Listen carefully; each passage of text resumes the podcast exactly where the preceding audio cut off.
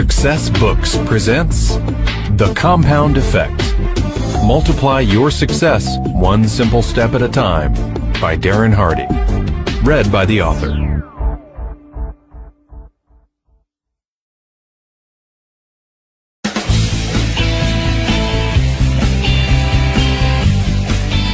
Before we jump into the book, I wanted to take just a quick moment to thank you for honoring me with your time and attention and for joining me on this amazing journey. We have poured a lot of love and care into this book and now this audio program to be the very best it could be. So it really could make a transformational difference in your life. You will learn that I am fastidious about delivering results, tangible, measurable results. To do that, this piece of work needed to be world class. I believe, and I hope that you'll agree, that what we have crafted for you here is a powerful resource that will help you create the life you desire. I also want to express my excitement about having the ability to use this audio book format to help make the concepts in the compound effect come alive for you. You see, a printed book has some confinements as it requires strict guidelines of flow, pace, voice, and perspective. You have to color within the lines, so to speak. This isn't to mention the many editors taking their red pen sword and slashing away at my text.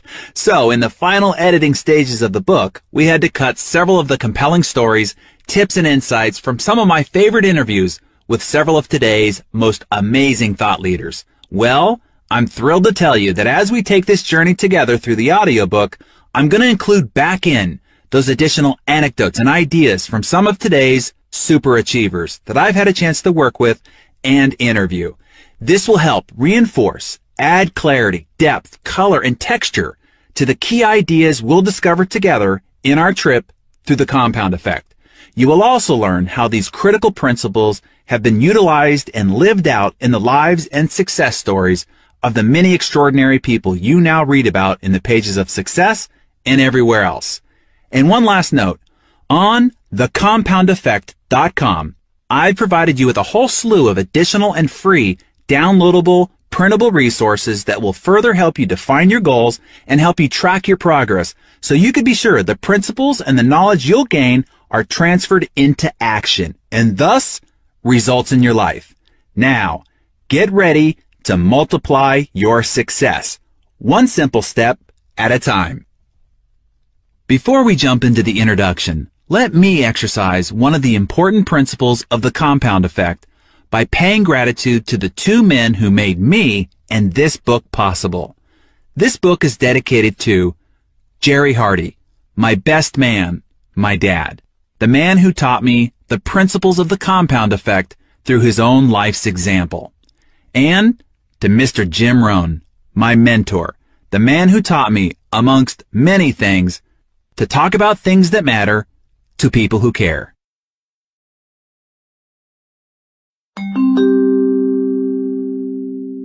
Introduction. This book is about success and what it really takes to earn it. It's time somebody told it to you straight. You've been bamboozled for too long. There's no magic bullet, secret formula, or quick fix. You don't make $200,000 a year spending only two hours a day on the internet.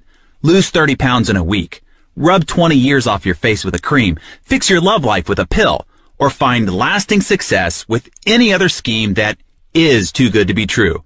Hey, wouldn't it be great if you could buy your success, fame, self-esteem, good relationships, health and well-being in a nicely clamshelled plastic package at the local Walmart? But that's not how it works. Look, we are constantly bombarded with increasingly sensational claims to get rich, get fit, get younger, get sexier, all overnight with little effort and for three easy payments of $39.95. These repetitive marketing messages have distorted our sense of what it really takes to succeed. We've lost sight of the simple but profound fundamentals of what it really takes to be successful. I'm tired of it. I won't sit back and watch these reckless messages derail people any longer. I wrote this book to take you back to the basics. I'm going to help you clear the clutter and bring focus to the core fundamentals that matter. you will be able to immediately implement in your life the exercises and time-tested principles this book contains to produce measurable and sustainable results. I'm going to teach you to harness the power of the compound effect, the operating system that has been running your life, for better or for worse, whether you know it or not. Use this system to your advantage and you truly can revolutionize your life. You've heard you can achieve anything you set your mind to, right? Well, only if you know how. The compound effect is the operator's manual that teaches you how to master the system. When you do, there's nothing you can't obtain or achieve. So how do I know that the compound effect is the only process you need for ultimate success? Firstly, I've proven these principles to work in my own life, for real. Now, I hate it when authors beat their chest about their fame and fortune, but I think it's important that you know that I speak from personal experience, having done it myself. I'm offering you living proof, not regurgitated theory. The principles you'll read in this book are the reason why I was earning more than a million dollars a year by age 24 and built a company to do more than 50 million by age 27. For the past 20 years, I've been intensely studying success and human achievement. My own life has been a personal laboratory of such, of study and research. I've spent hundreds of thousands of dollars testing thousands of different ideas, resources, and philosophies. Through my own failings and triumphs, I've figured out which ideas and strategies have merit and which are sheer malarkey. My personal experience has proven that no matter what you learn or what strategy or tactic you employ, success comes as a result of the operating system of the compound effect. Secondly, for the past 16 years now, I've been a leader in the personal development industry, working closely with hundreds of top writers, speakers, and thought leaders. I've trained tens of thousands of entrepreneurs, advised many large companies, and personally mentored dozens of top CEOs and high performance achievers. From thousands of those case studies, I've extracted what really matters and what works and what doesn't. Thirdly, as publisher of Success Magazine, I sift through thousands of article submissions and books, help choose the experts we feature in the magazine, review all of their material, and each month I interview a half dozen top experts on a multitude of success topics and drill down to their best ideas. All day, every day, I am consuming sorting, filtering, and wading through an ocean of personal achievement knowledge. Here's my point. When you have such an exhaustive view of an entire industry and the wisdom gained through studying the teachings and best practices of some of the world's most successful people, an amazing clarity emerges. The underlying fundamental truths become crystal clear. Having seen it, read it, and heard most of it, I can no longer be fooled by the latest gambit or self-proclaimed prophet with the newest quote-unquote scientific breakthrough. Nobody can sell me on the latest gimmick. I have too many reference points. I've gone down too many roads and learned the truth the hard way. As my mentor, the great business philosopher Jim Rohn said, there are no new fundamentals. Truth is not new, it's old. You've got to be a little suspicious of the guy who says, hey, come over here. I want to show you my new manufactured antiques. No, you can't manufacture new antiques. They're old. What this book is about, with all the unnecessary noise, fat, and fluff removed, is what really matters. What really works. Those half a dozen basics that, if focused on and mastered, constitute the operating system that can take you to any goal you desire and help you live the life you were meant to live. This book contains those half a dozen fundamentals. They comprise the operating system called the compound effect. Let me put it to you as simply as I can, and it's this. Success is not doing 5,000 things really well. Success is doing a half dozen things really well 5,000 times. So the key then is, what are those half dozen things, and how do you do them really well? That is what this book details. Now, before we dig in, I do have one warning. Contrary to commercial promotion, Earning success is hard. The process is laborious, tedious, sometimes even boring. Becoming wealthy, influential, and world class in your field is slow and arduous. Don't get me wrong though. You will see results in your life from following these steps almost immediately. But if you have an aversion to work, discipline, and commitment, you're welcome to turn the TV back on and put your hope in the next infomercial. You know, the one with the circus barker touting promises of overnight success, only if you have access to a major credit card and can call right now. Here's the bottom line. You already know all that you need to succeed. You don't need to learn anything more. If all we needed was more information, everyone with an internet connection would be living in a mansion, have abs of steel, and be blissfully happy. New or more information is not what you need. A new plan of action is. It's time to create new behaviors and habits that are oriented away from sabotage and toward success. It's that simple. You are about to discover a detailed, tangible plan of action. Let it shake up your expectations, eliminate your assumptions, ignite your curiosity, and bring value to your life, starting right now. This is the best of everything I've heard, seen, studied, and tried. It's the best of what we bring you every month in Success Magazine, all in one life-changing little book. And it is simple. So, are you ready? In good Jim Rohn fashion, if you're ready, say, I'm ready. Okay, let's get started. Chapter 1 The Compound Effect in action. You know that expression, slow and steady wins the race? Ever heard of the story of the tortoise and the hare? Ladies and gentlemen, I'm the tortoise. Give me enough time and I will beat virtually anybody anytime in any competition. Why? Not because I'm the best or the smartest or the fastest. I'll win because of the positive habits I've developed and because of the consistency I'll use in applying those habits. I'm the world's biggest believer in consistency. I'm living proof that it's the ultimate key to success. Yet, it's one of the biggest pitfalls for people struggling to achieve. Most people don't know how to sustain it. I do, and I have my father to thank for that. In essence, he was my first coach for igniting the power of the compound effect. I was a strange child, I admit. I think I was born an adult. My parents divorced when I was only 18 months old, and my dad raised me as a single father. He wasn't exactly the soft, nurturing type. He was a former university football coach, and he hardwired me for achievement. Thanks to dad, wake-up calls were at 6 a.m. every morning, and not by a loving tap on the shoulder or even the soft sounds of a radio alarm. No, I was awakened each morning by the repetitious, pile-driving sound of iron pounding on the concrete floor of our garage, which was situated right next to my bedroom. It was like waking up 12 feet from a construction zone. He had painted a huge no pain, no gain sign on the wall of the garage, which he stared at while he did his countless old school strongman deadlifts, power cleans, lunges, and squats. Rain, sleet, or shine, Dad was out there in his shorts and tattered sweatshirt. He never missed a day. You could set your watch by his routine. I had more chores than a housekeeper and gardener put together. Upon returning from school, there was always a list of instructions to greet me. Pull weeds, rake leaves, sweep the garage, dust, vacuum, do the dishes, you name it. And getting behind in school wasn't tolerated. That's just the way it was. Dad was the original, no excuses guy. We weren't ever allowed to stay home from school sick unless we were actually puking, bleeding, or quote unquote showing bone.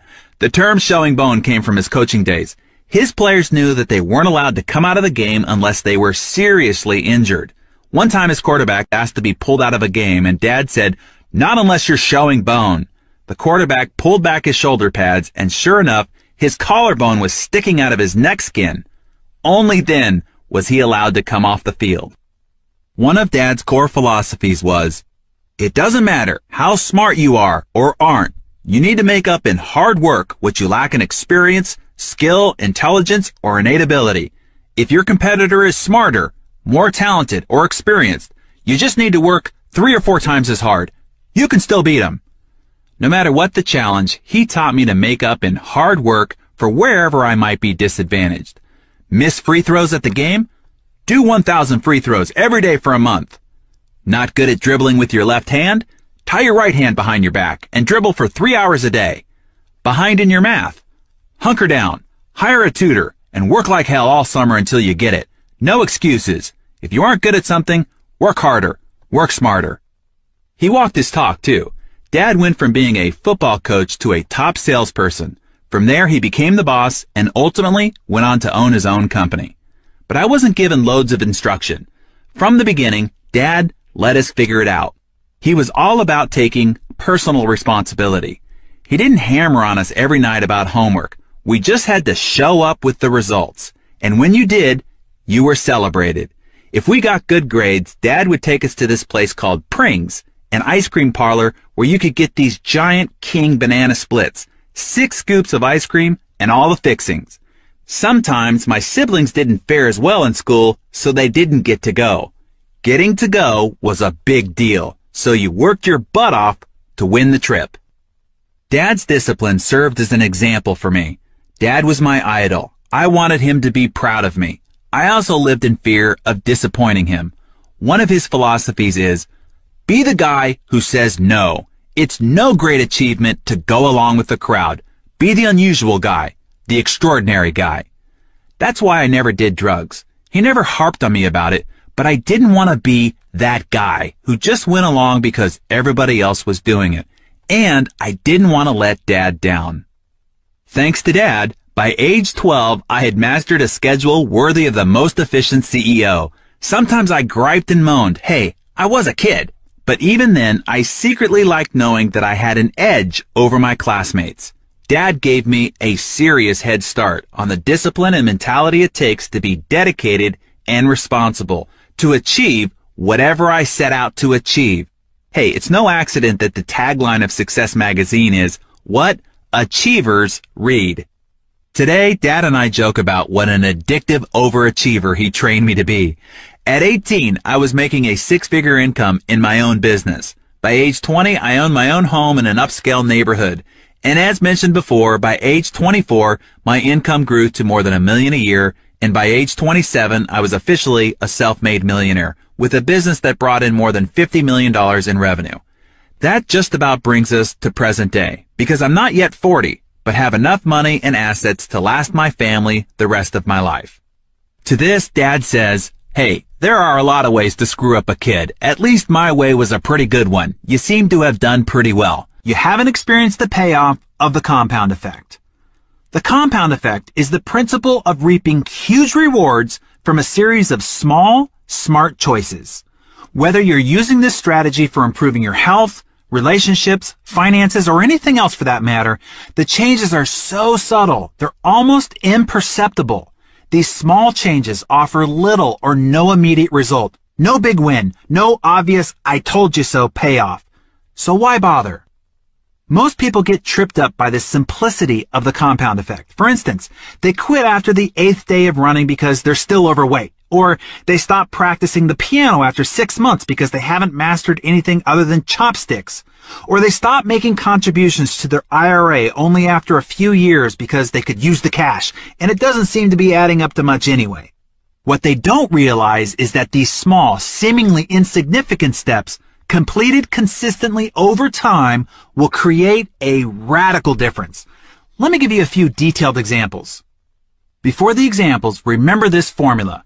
Small, smart choices plus consistency plus time equal radical difference. Visible. Now understand, it's the same small mathematical growth improvement each day that makes the compounded penny worth $10,737,418.24 on day 31. More than three times your 3 million. In this example, we see why consistency over time is more important. On day 29, you've got 3 million. Penny Lane has around 2.7 million. It isn't until day 30 that she pulls ahead with 5.3 million. And it isn't until the very last day of this month-long ultra marathon that your friend blows you out of the water and she ends up with the 10 million to your 3 million. Very few things are as impressive as the magic of compounding pennies. Amazingly, this force is equally powerful in every area of your life. Here's another example. three friends. Let's take three buddies who all grew up together. They live in the same neighborhood with very similar sensibilities. Each makes around 50,000 a year. They're all married. They have average health and body weight, plus a little bit of that dreaded marriage flab. Friend number one, let's call him Larry, plods along doing as he's always done. He's happy, or so he thinks, but complains occasionally that nothing ever changes. Friend number two, we'll call Scott. He starts making some small, seemingly inconsequential, positive changes. He begins reading 10 pages of a good book a day and listening to 30 minutes of something instructional or inspirational just on his commute to work. Scott wants to see changes in his life, but doesn't want to make a big fuss over it. He recently read an article with Dr. Mehmet Oz in Success Magazine and chose one idea from the article to start implementing in his life. He's going to cut out 125 calories from his diet every day. No big deal. We're talking about maybe a cup of cereal less, trading a can of soda for a bottle of seltzer, switching from mayo to mustard on a sandwich. All doable. He also started walking a couple extra thousand steps a day, less than a mile. No grand acts of bravery or effort, stuff anyone could do. But Scott is determined to stick with these choices, knowing that even though they're simple, he could also easily be tempted to abandon them. Friend number three, we'll call Brad. Brad starts making a few poor choices. He recently bought a new big screen TV so he can watch more of his favorite programs. He's been trying out some of those recipes he's seen on the food channel, you know, some of those cheesy casseroles and the desserts that are his favorites. Oh, and he installed a bar in his family room and added just one alcoholic drink per week to his diet. Nothing crazy. Brad just wants to have a little more fun. So, at the end of five months, there are no perceivable differences between Larry, Scott, or Brad. Scott continues to read a little bit every night and listens to audios during his commute. Brad is quote unquote enjoying life and doing less. Larry keeps doing as he's always done. Even though each man has his own pattern of behavior, five months isn't long enough to see any real decline or improvement in their situation. In fact, if you charted the weight of the three men, you'd see a rounding error of zero. They look exactly equal. At the end of 10 months, and then again 15 months, we can't see any noticeable changes in any of their lives. It's not until we get to the end of the 18th month that the slightest differences are measurable in the appearances of the three friends. Even so, there's nothing of any valued consequence that they would recognize differing the three of them. But about month 25, we start seeing really measurable, visible differences. At month 27, we see an expansive difference. And by month 31, the change is startling. Brad is now fat while Scott is trim by simply cutting out 125 calories a day.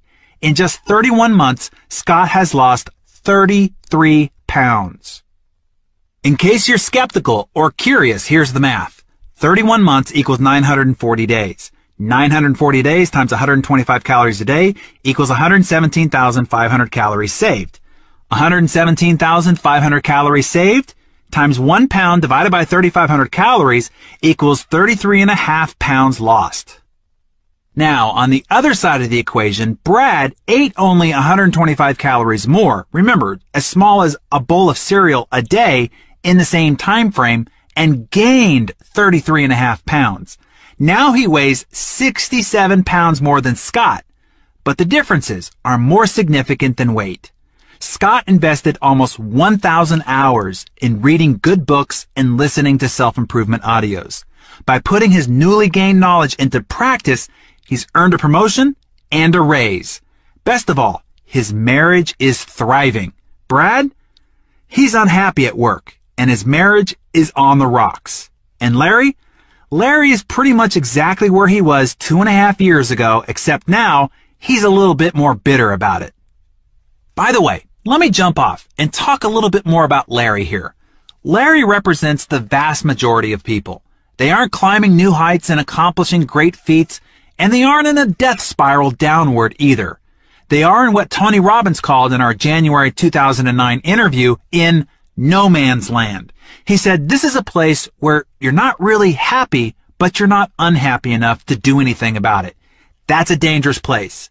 It's a place where people numb themselves to their dreams. It's where they dismiss hope and accept what's in front of them instead of driving towards what they really want in life. Don't ever be a Larry. Don't get stuck in the no man's land of complacency and status quo. There's no standing still. You are either green and growing or ripening and rotting. There really is no in between. Okay, back to the book.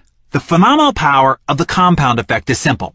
The difference between people who employ the compound effect for their benefit compared to their peers who allow the same effect to work against them is almost inconceivable. It looks miraculous, like magic or quantum leaps. After 31 months or 31 years, the person who uses the positive nature of the compound effect appears to be a overnight success. In reality, his or her profound success was a result of small, smart choices completed consistently over time. Get it? The ripple effect. The results in the previous example seem dramatic, I know, but it goes even deeper than that. The reality is that even one small change can have a significant impact that causes an unexpected and unintended ripple effect. Let's put one of Brad's bad habits under the microscope. Eating rich food more frequently to better understand how the compound effect can also work in a negative way and can create a ripple effect that impacts your entire life. Brad makes some muffins from a recipe he learned on the food channel. He's proud of it and his family loves it, and so it seems to add value all around. He starts making them and other sweets frequently. He loves his own cooking and eats a little bit more than his share, but not so much that anyone notices. However, the extra food makes Brad sluggish at night. He wakes up a little groggy, which makes him cranky. The crankiness and sleep deprivation begin to impact his work performance. He's less productive and as a result, gets discouraging feedback from his boss. By the end of the day, he feels dissatisfied with his job and his energy level is way down. The commute home seems longer and more stressful than ever. All of this makes him reach for even more comfort food. Stress has a way of doing that. The overall lack of energy makes Brad less likely to take walks with his wife like he used to. He just doesn't feel like it. She misses their time together and takes his withdrawal personally. With fewer shared activities with his wife and an absence of fresh air and exercise, Brad's not getting the endorphin release that would make him feel upbeat and enthusiastic. Because he's not as happy, he starts finding fault with himself and others and stops complimenting his wife. And his own body starts to feel flabby and he feels less self-confident, less attractive, and becomes less romantic. Brad doesn't realize how his lack of energy and affection towards his wife affects her. He just knows that he feels funky. He starts losing himself in late night TV because it's easy and distracting. Feeling the distance, Brad's wife starts to complain, then becomes needy. When that doesn't work, she emotionally withdraws to protect herself.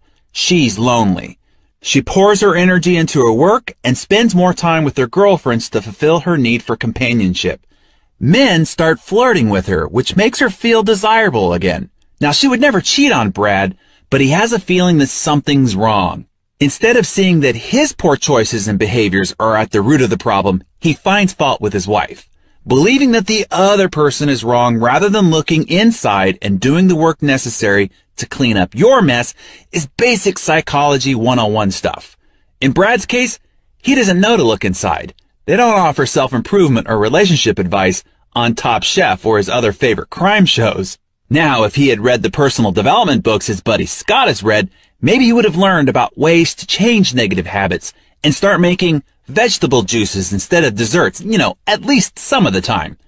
Unfortunately for Brad, the small choices he made on a daily basis created that ripple effect that wreaked havoc on every area of his life. Now, of course, all that calorie counting and intellectual stimulation has had the opposite effect with Scott, who's now reaping the bounty of positive results. It's that simple. With enough time and consistency, the outcomes become visible. Better yet, they're totally predictable. The compound effect is predictable and measurable, and that's great news. Isn't it comforting to know that you only need to take a series of tiny steps consistently over time to radically improve your life? Doesn't that sound easier than mustering up some grand show of bravery and heroic strength only to wear yourself out and have to drum up all that energy again at a later date for another try, which will most likely be unsuccessful as well. I'm exhausted just thinking about it. But that's what people do. We've been conditioned by society to believe in the effectiveness of great displays of massive effort. Heck, it's downright all-American. Success? Old school. The most challenging aspect of the compound effect is that we have to keep working away at it for a while, consistently and efficiently, before we begin to see the payoff. Our grandparents knew this though. They didn't spend their evenings glued to the TV watching infomercials about how to have thin thighs in 30 days or a real estate kingdom in six months. I bet your grandparents worked six days a week, from sun up to sundown, using the skills they learned in their youth and repeating them throughout their entire life. They knew the secret was hard work, discipline, and good habits. It's always interesting to me that wealth tends to skip a generation. Overwhelming abundance often leads to a lackadaisical mentality, which brings about a sedentary lifestyle. Children of wealth are especially susceptible. They weren't the ones who developed the discipline and character to create the wealth in the first place. So it makes sense that they might not have the same sense of value for wealth or understand what's necessary to keep it. We frequently see this entitlement mentality in children of royalty, movie stars, and corporate executives, and to a lesser degree, in children and adults everywhere. As a nation, our entire populace seems to have lost appreciation for the value of a strong work ethic. We've had two, if not three generations of Americans who have known great prosperity, wealth, and ease. Our expectations of what it really takes to create lasting success, like grit, hard work, and fortitude, they just aren't alluring and thus have been mostly forgotten. We've lost respect for the strife and struggle of our forefathers. The massive effort they put forth instilled discipline, chiseled their character, and stroked the spirit to brave new frontiers. The truth is, complacency has impacted all great empires, including but not limited to the Egyptians, Greeks, Romans, Spanish, Portuguese, French, and English. Why? Because nothing fails like success. Once dominant empires have failed every time for this reason people get to a certain level of success and get too comfortable. Having experienced extended periods of prosperity, health, and wealth, we become complacent. We stop doing what we did to get us there. We become like the frog in the boiling water that doesn't jump to his freedom because the warming is so incremental and insidious that he doesn't notice that he's getting cooked. If we want to succeed, we need to recover our grandparents' work ethic. It's time to restore our character, if not for the sake of saving America, at least for your own greater success and achievement. Don't buy into the genie in a lamp idea. You can sit on your couch, waiting to attract checks into your mailbox, rub crystals together, walk on fire, channel that 2,000 year old guru, or chant affirmations if you want to, but much of that is hocus pocus commercialism, manipulating you by appealing to your weaknesses. Real and lasting success requires work and lots of it. I have a quick, real-time story to illustrate this nothing fails like success concept. A great new restaurant opened up close to my home on the beach in San Diego. In the beginning, the place was always immaculate. The hostess had a big welcoming smile for everyone. The service was impeccable. The manager always came over to assure it. And the food was sensational. Soon people lined up to eat there and would often wait more than an hour to be seated. Then, unfortunately, the restaurant staff began to take its success for granted. The hostess became snooty, the service staff disheveled and curt, and the food hit or miss. The place was out of business within 18 months. They failed because of their success, or rather, because they stopped doing what made them successful to begin with. Their success clouded their perspective and they slacked off. Microwave mentality. Understanding the compound effect will rid you of the instant results expectation. The belief success should be as fast as your fast food, your one hour glasses, your 30 minute photo processing, your overnight mail, your microwave eggs, your instant hot water and text messaging. Enough, okay? promise yourself that you're to let go once and for all your lottery winner expectations. Because let's face it, you only hear the stories about the one winner, not the millions of losers. That person you see jumping up and down in front of the Vegas slot machine or at the horse track race doesn't reveal the hundreds of times that same person lost. If we go back to our mathematical chance of a positive result again, we have a rounding error of zero, as in you have about zero chance of winning. Harvard psychologist Daniel Gilbert, author of Stumbling on Happiness, says, if we gave lottery losers each 30 seconds on TV to announce not I won, but I lost, it would take almost nine years to get through the losers of a single drawing. When you understand how the compound effect works, you won't pine for quick fixes or silver bullets. Don't try to fool yourself into believing that a mega successful athlete didn't live through regular bone crushing drills and thousands of hours of practice. He got up early to practice and kept practicing long after others had stopped. He faced the sheer agony and frustration of the failure, loneliness, hard work, and disappointment it took to become number one. By the end of this book, or even before, I want you to know it in your bones that the only path to success is through a continuum of mundane, unsexy, unexciting, and sometimes difficult daily disciplines compounded over time.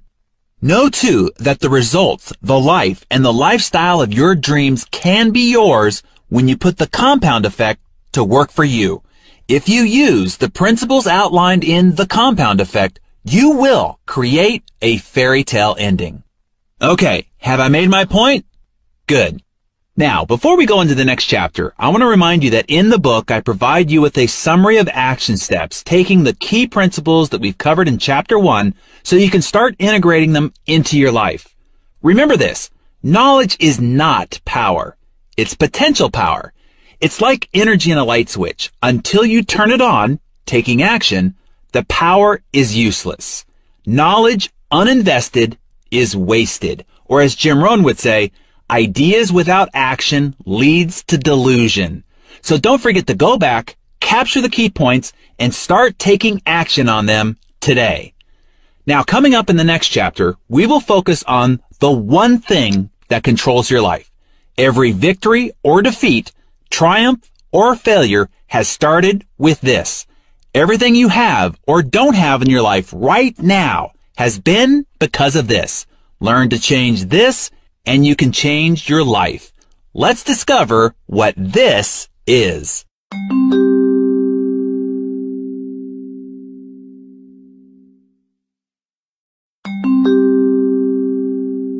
Chapter 2 Choices We all come into this world the same, naked, scared, and ignorant. After that grand entrance, the life we end up with is simply an accumulation of all the choices we make. Our choices can be our best friend or our worst enemy. They can deliver us to our goals or send us orbiting into a galaxy far, far away. Think about it. Everything in your life exists because you first made a choice about something. Choices are at the root of every one of your results. Each choice starts a behavior that over time becomes a habit. Choose poorly and you just might find yourself back at the drawing board forced to make new, often harder choices. Don't choose at all, and you've just made the choice to be the passive receiver of whatever comes your way. In essence, you make your choices and then your choices make you. Every decision, no matter how slight, alters the trajectory of your life. Whether or not you go to college, who you marry, to have that last drink before you drive, to indulge in gossip or stay silent, to make one more prospecting call or call it a day, to say I love you or not. Every choice has an impact on the compound effect of your life. This chapter is about becoming aware of and making choices that support the expansion of your life.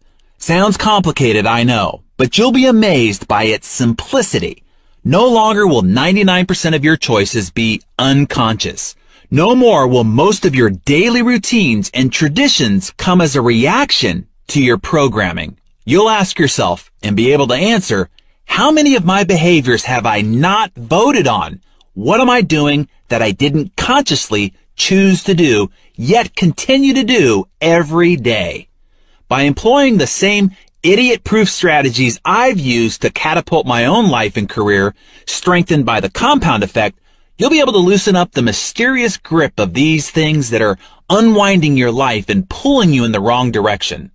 You'll be able to hit the pause button before stumbling into idiot territory yourself.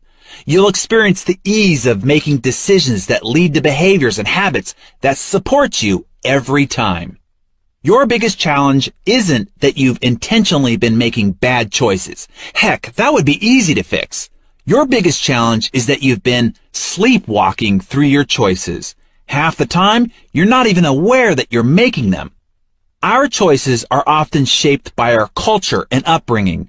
They can be so entwined in our routine behaviors and habits that they seem beyond our control. For instance, have you ever been going about your business, enjoying your life, when all of a sudden you made a stupid choice or a series of small choices that ultimately sabotaged your hard work and momentum, all for no apparent reason? You didn't intend to sabotage yourself, but by not thinking about your decisions, weighing the risks and potential outcomes, you found yourself facing unintended consequences. Nobody intends to become obese, go through bankruptcy, or get a divorce. But often, if not always, those consequences are a result of a series of small, poor choices. Elephants don't bite. Have you ever been bitten by an elephant? How about a mosquito? See, it's the little things in life that will bite you. Occasionally, we see big mistakes threaten to destroy a career or a reputation in an instant. The famous comedian who rants racial slurs during a stand-up routine the drunken anti-Semitic antics of a once celebrated humanitarian, the anti-gay rights senator caught soliciting gay sex in a restroom, the admired female tennis player who uncharacteristically threatens an official with a tirade of expletives. Clearly, these types of poor choices have major repercussions. But even if you've pulled a whopper like that in your past, it's not the extraordinary, massive steps backwards or the tragic single moments that we're concerned with here. For most of us, it's the frequent, small, and seemingly inconsequential choices that are of grave concern. I'm talking about the decisions you think don't make any difference at all. It's those little things that inevitably and predictably derail your success. Whether they're boneheaded maneuvers, no biggie behaviors, or are disguised as positive choices, those are especially insidious, these seemingly insignificant decisions can completely throw you off course because you're not mindful of them. You get overwhelmed, space out, and become unaware of the little actions that take you way off course. The compound effect works alright. It always works, remember? But in this case, it works against you because you're unaware of what you're doing. You're sleepwalking. For instance, you inhale a soda and a bag of potato chips, suddenly realize only after you've polished off the last chip that you blew an entire day of healthy eating and you weren't even hungry. You get caught up and lose two hours watching mindless TV. Scratch that. Let's give you some credit and make it a educational documentary before realizing you spaced out preparing for an important presentation to land a valuable client.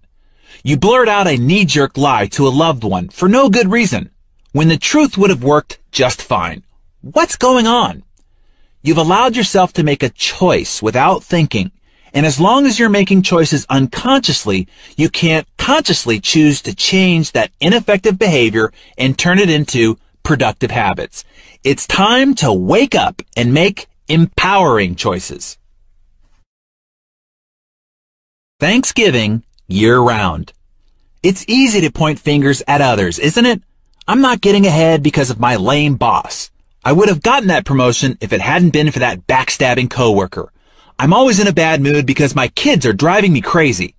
And we are particularly gifted in the finger pointing department when it comes to our romantic relationships. You know, where the other person is the one who needs to change. A few years back, a friend of mine was complaining about his wife. From my observation, she was a terrific lady, and he was lucky to have her, and I told him as much. But he continued to point out all the ways that she was responsible for his unhappiness. That's when I shared an experience that literally changed my marriage. One Thanksgiving, I decided to keep a Thanksgiving journal for my wife.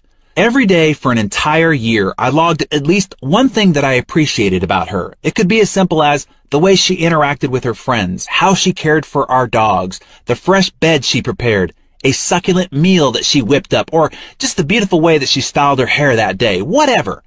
I looked for the things my wife was doing that touched me, or revealed attributes, characteristics, or qualities that I appreciated. I wrote them all down secretly for an entire year. By the end of that year, I had filled an entire journal. When I gave it to her the following Thanksgiving, she cried, calling it the best gift she'd ever received, and even better than the BMW I'd given her that year for her birthday. The funny thing was this, the person most affected by this gift was me. All that journaling forced me to focus on my wife's positive aspects. I was consciously looking for all the things that she was doing right.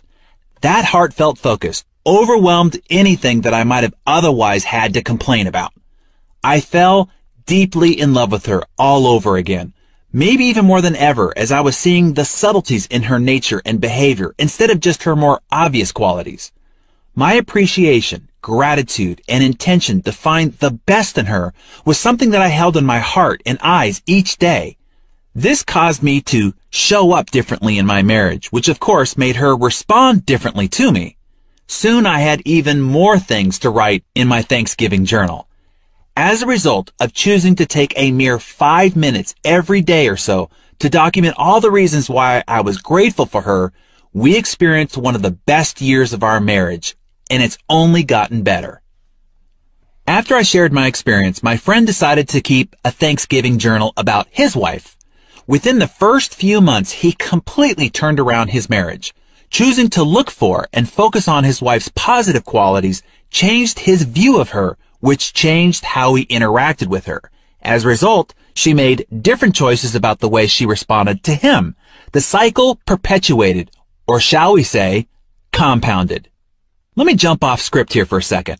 Before we move past the concept of gratitude, let me pass on a little tip Montel Williams shared with me that I've incorporated into my life that's really helped my mind focus on the abundance and blessings I enjoy. I use this strategy right before I go to sleep so that my mind spends the night conjuring up ways to create more abundance and blessings. Here's what Montel told me. He said, put a little piece of paper by your bed with a pen. I use a journal so I can archive these great thoughts and before you go to sleep, I want you to write down three things that happened today that you're thankful for. And as I will explain later, I also write down any unique observations about people, life, or myself, or what I call aha ideas, quotes, or insights collected from the day. Another insight from John Maxwell is to not only identify and enjoy the feeling of being grateful, but also express that feeling to others. Let me read to you what he said to me backstage at an interview at one of our success symposiums. He said, you know, our attitude is a choice and to be grateful is a choice. And I know a lot of people who have a lot of blessings that aren't really grateful. I also know a lot of people who have very little and are very grateful. So it's not what you have. It's not possessions. It's not where you've arrived positionally. I think it's a spirit and the attitude of gratitude to me is saying there have been others in my life that have done things for me I couldn't have done for myself. And the way to express, I think, indebtedness to people is by being grateful to them. The person that says, well, I'm grateful, I've just never expressed it. That's not adding value to anyone. Key point, John. So the lesson here is not only look for what you appreciate, but give that appreciation to others. And as the saying goes, what you appreciate appreciates. Let's get back to the book. Owning a hundred percent. We are all self-made men and women, but only the successful take credit for it. I was 18 when I was introduced to the idea of personal responsibility at a seminar, and that concept completely transformed my life. If you threw out the rest of this book and only practiced this one concept, within two or three years, the changes in your life would be so great, your friends and family would have a difficult time remembering the old you. In that seminar that I attended at 18, The speaker asked, what percentage of shared responsibility do you have in making a relationship work? Now, I was a teenager, so wise in the ways of true love, of course I had all the answers. 50-50, I blurted out. It was obvious, right? Both people must be willing to share the responsibility evenly or someone's gonna get ripped off. 51-49, yelled someone else, arguing that you have to be willing to do a little bit more than the other person. Aren't relationships built on self-sacrifice and generosity? 80-20, yelled another. The instructor turned to the easel and wrote 100 0 on the paper in big black letters. You have to be willing to give 100% with zero expectation of receiving anything in return, he said. Only when you're willing to take 100% responsibility for making the relationship work will it work. Otherwise, a relationship left to chance will always be vulnerable to disaster. Whoa! This was not what I was expecting, but I quickly understood how this concept could transform every area of my life. If I always took 100% responsibility for everything I experienced, completely owning all of my choices and all the ways in which I responded to whatever happened to me, I held the power. Everything was up to me. I was responsible for everything I did, didn't do, or how I responded to what was done to me. I know you think you take responsibility for your life. I have yet to ask anyone who doesn't say, of course I take responsibility for my life. But when you look at how most people operate in the world, there's a lot of finger pointing, victimhood, blaming, and expecting someone else or the government to solve their problems. If you've ever blamed the traffic because you're late, or decided that you're in a bad mood because of something your kid, spouse, or coworker did, you're not taking 100% responsibility. You arrived late because your printer was busy? Maybe you shouldn't have waited until the last minute. Your coworker messed up the presentation? Shouldn't you have double checked it before delivering it? Not getting along with your unreasonable teen? There are countless fantastic books and classes to help you learn how to deal. You alone are responsible for what you do, don't do, or how you respond to what's done to you. This empowering mindset revolutionized my life. Luck, circumstances, or the right situation wasn't what mattered. If it was to be, it was up to me. I was free to fly. No matter who was elected president, how badly the economy tanked, or what anybody said, did, or didn't do, I was still 100% in control of me. Through choosing to be officially liberated from the past, present, and future victimhood, I hit the jackpot.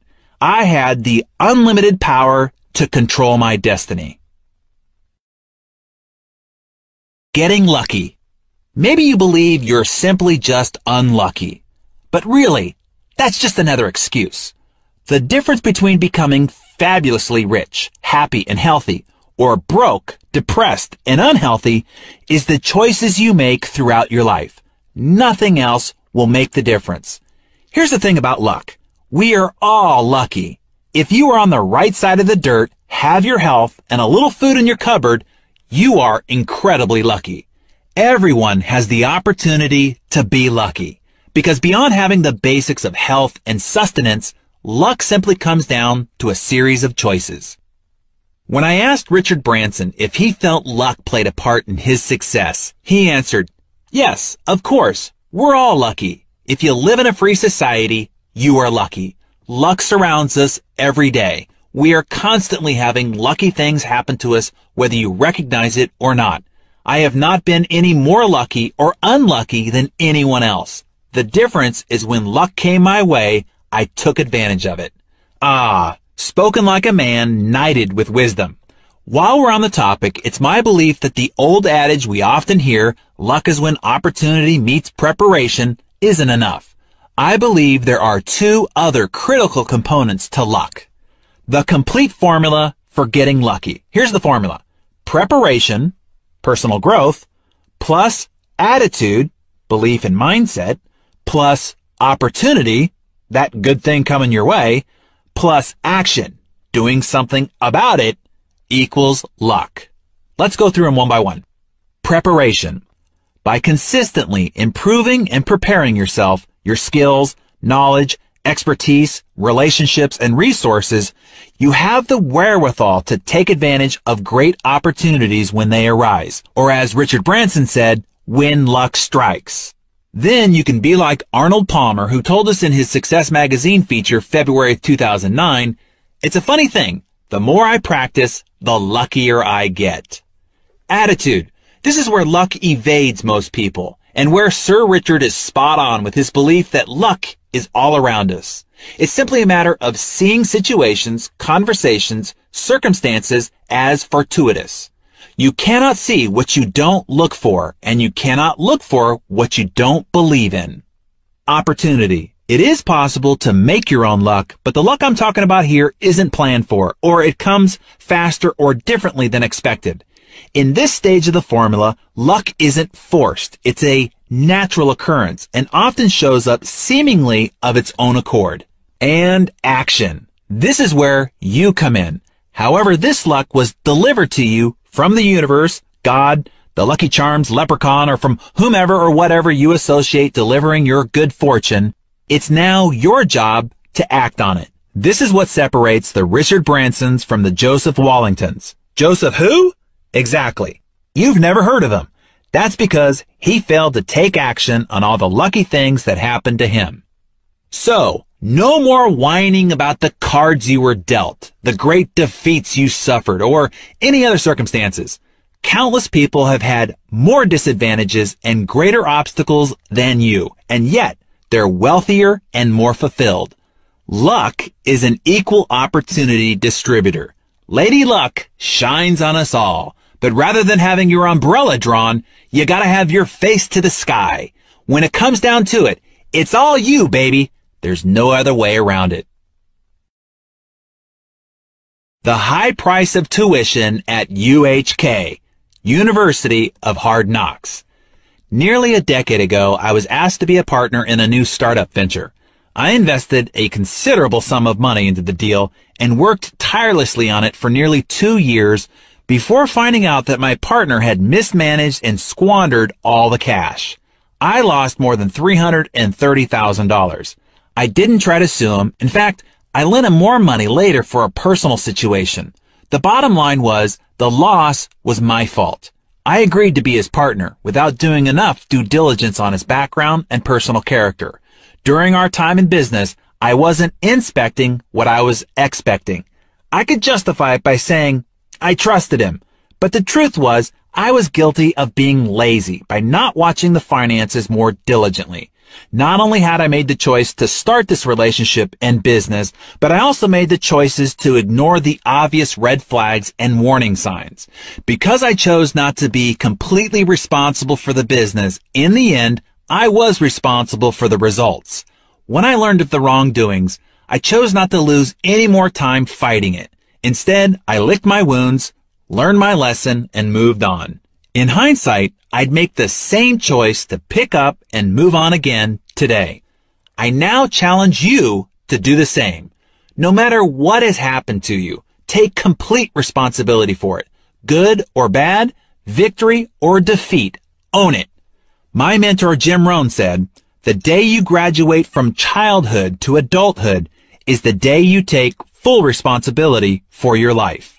Today is graduation day. From this day forward, choose to be 100% responsible for your life. Eliminate all of your excuses. Embrace the fact that you are freed by your choices as long as you assume personal responsibility for them.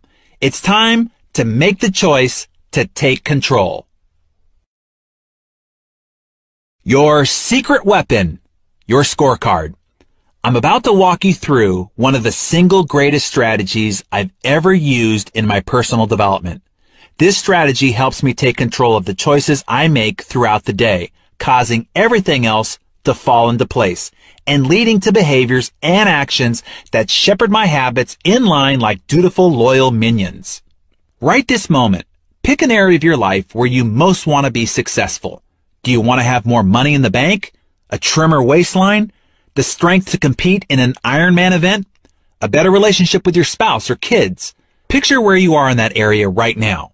Now picture where you want to be. Richer, thinner, happier, you name it. The first step towards change is awareness. If you want to get from where you are to where you want to be, you have to start becoming aware of the choices that lead you away from your desired destination. Become very conscious of every choice that you make today so you can begin to make smarter choices moving forward. To help you become aware of your choices, I want you to track every action that relates to the area of your life you want to improve. If you've decided you want to get out of debt, you're going to track every penny you pull out of your pocket. If you've decided you want to lose weight, you're going to track everything that you put into your mouth. If you decided to train for an athletic event, you're going to track every step you take, every workout you do. Simply carry around a small notebook, something you'll keep in your pocket or purse at all times, and a writing instrument. You're gonna write it all down every day without fail. No excuses, no exceptions. As if Big Brother's watching you. As if my dad and I will come and make you do a hundred push-ups every time you miss. It doesn't sound like much, I know, writing things down on a little piece of paper, but tracking my progress and missteps is one of the reasons I've accumulated the success I've had. The process forces you to become conscious of your decisions. But as Jim Rohn would say, what's simple to do is also simple not to do. The magic is not in the complexity of the task. The magic is in the doing of simple things repeatedly and long enough to ignite the miracle of the compound effect. So beware of neglecting the simple things that make the big things in your life possible. The biggest difference between successful people and unsuccessful people is successful people are willing to do what unsuccessful people are not. Remember that. It'll come in handy many times throughout your life when faced with a difficult, tedious, or tough choice. Money trap. I learned the power of tracking the hard way after I acted like a colossal idiot about my finances. Back in my early 20s, when I was making a lot of money selling real estate, I met with my accountant. He said, you owe well over a hundred thousand dollars in taxes. What? I said. I don't have that kind of cash just lying around. Why not? He asked. You collected several times that. Certainly you set aside the taxes that would be due on that money. Evidently I didn't, I said.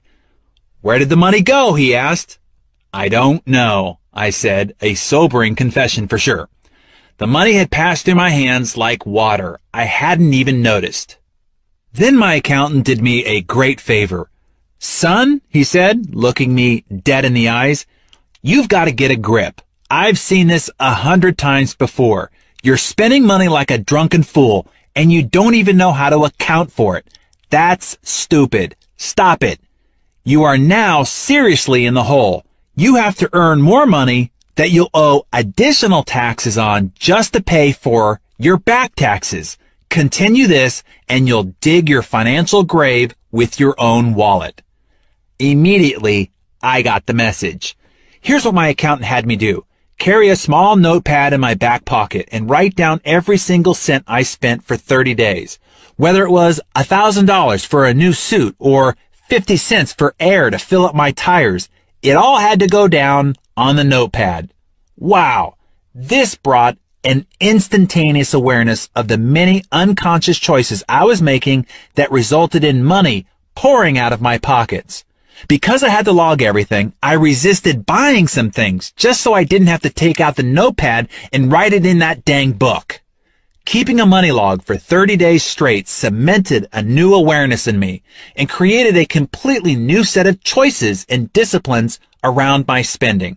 And since awareness and positive behaviors compound, I found myself being more proactive with money in general, putting away more for retirement, finding areas to save where there was clear waste, and enjoying the fun quotient of money, play money, all the more. When I did consider shelling out for entertainment, I did so only after a long pause. This tracking exercise changed my awareness of how I related to my money. It worked so well, in fact, that I've used it many times to change other behaviors. Tracking is my go-to transformation model for everything that ails me. Over the years, I've tracked what I eat, what I drink, how much I exercise, how much time I spend improving a skill, my number of sales calls, even improvement of my relationships with my family, friends, or my spouse. The results have been no less profound than my money tracking wake up call.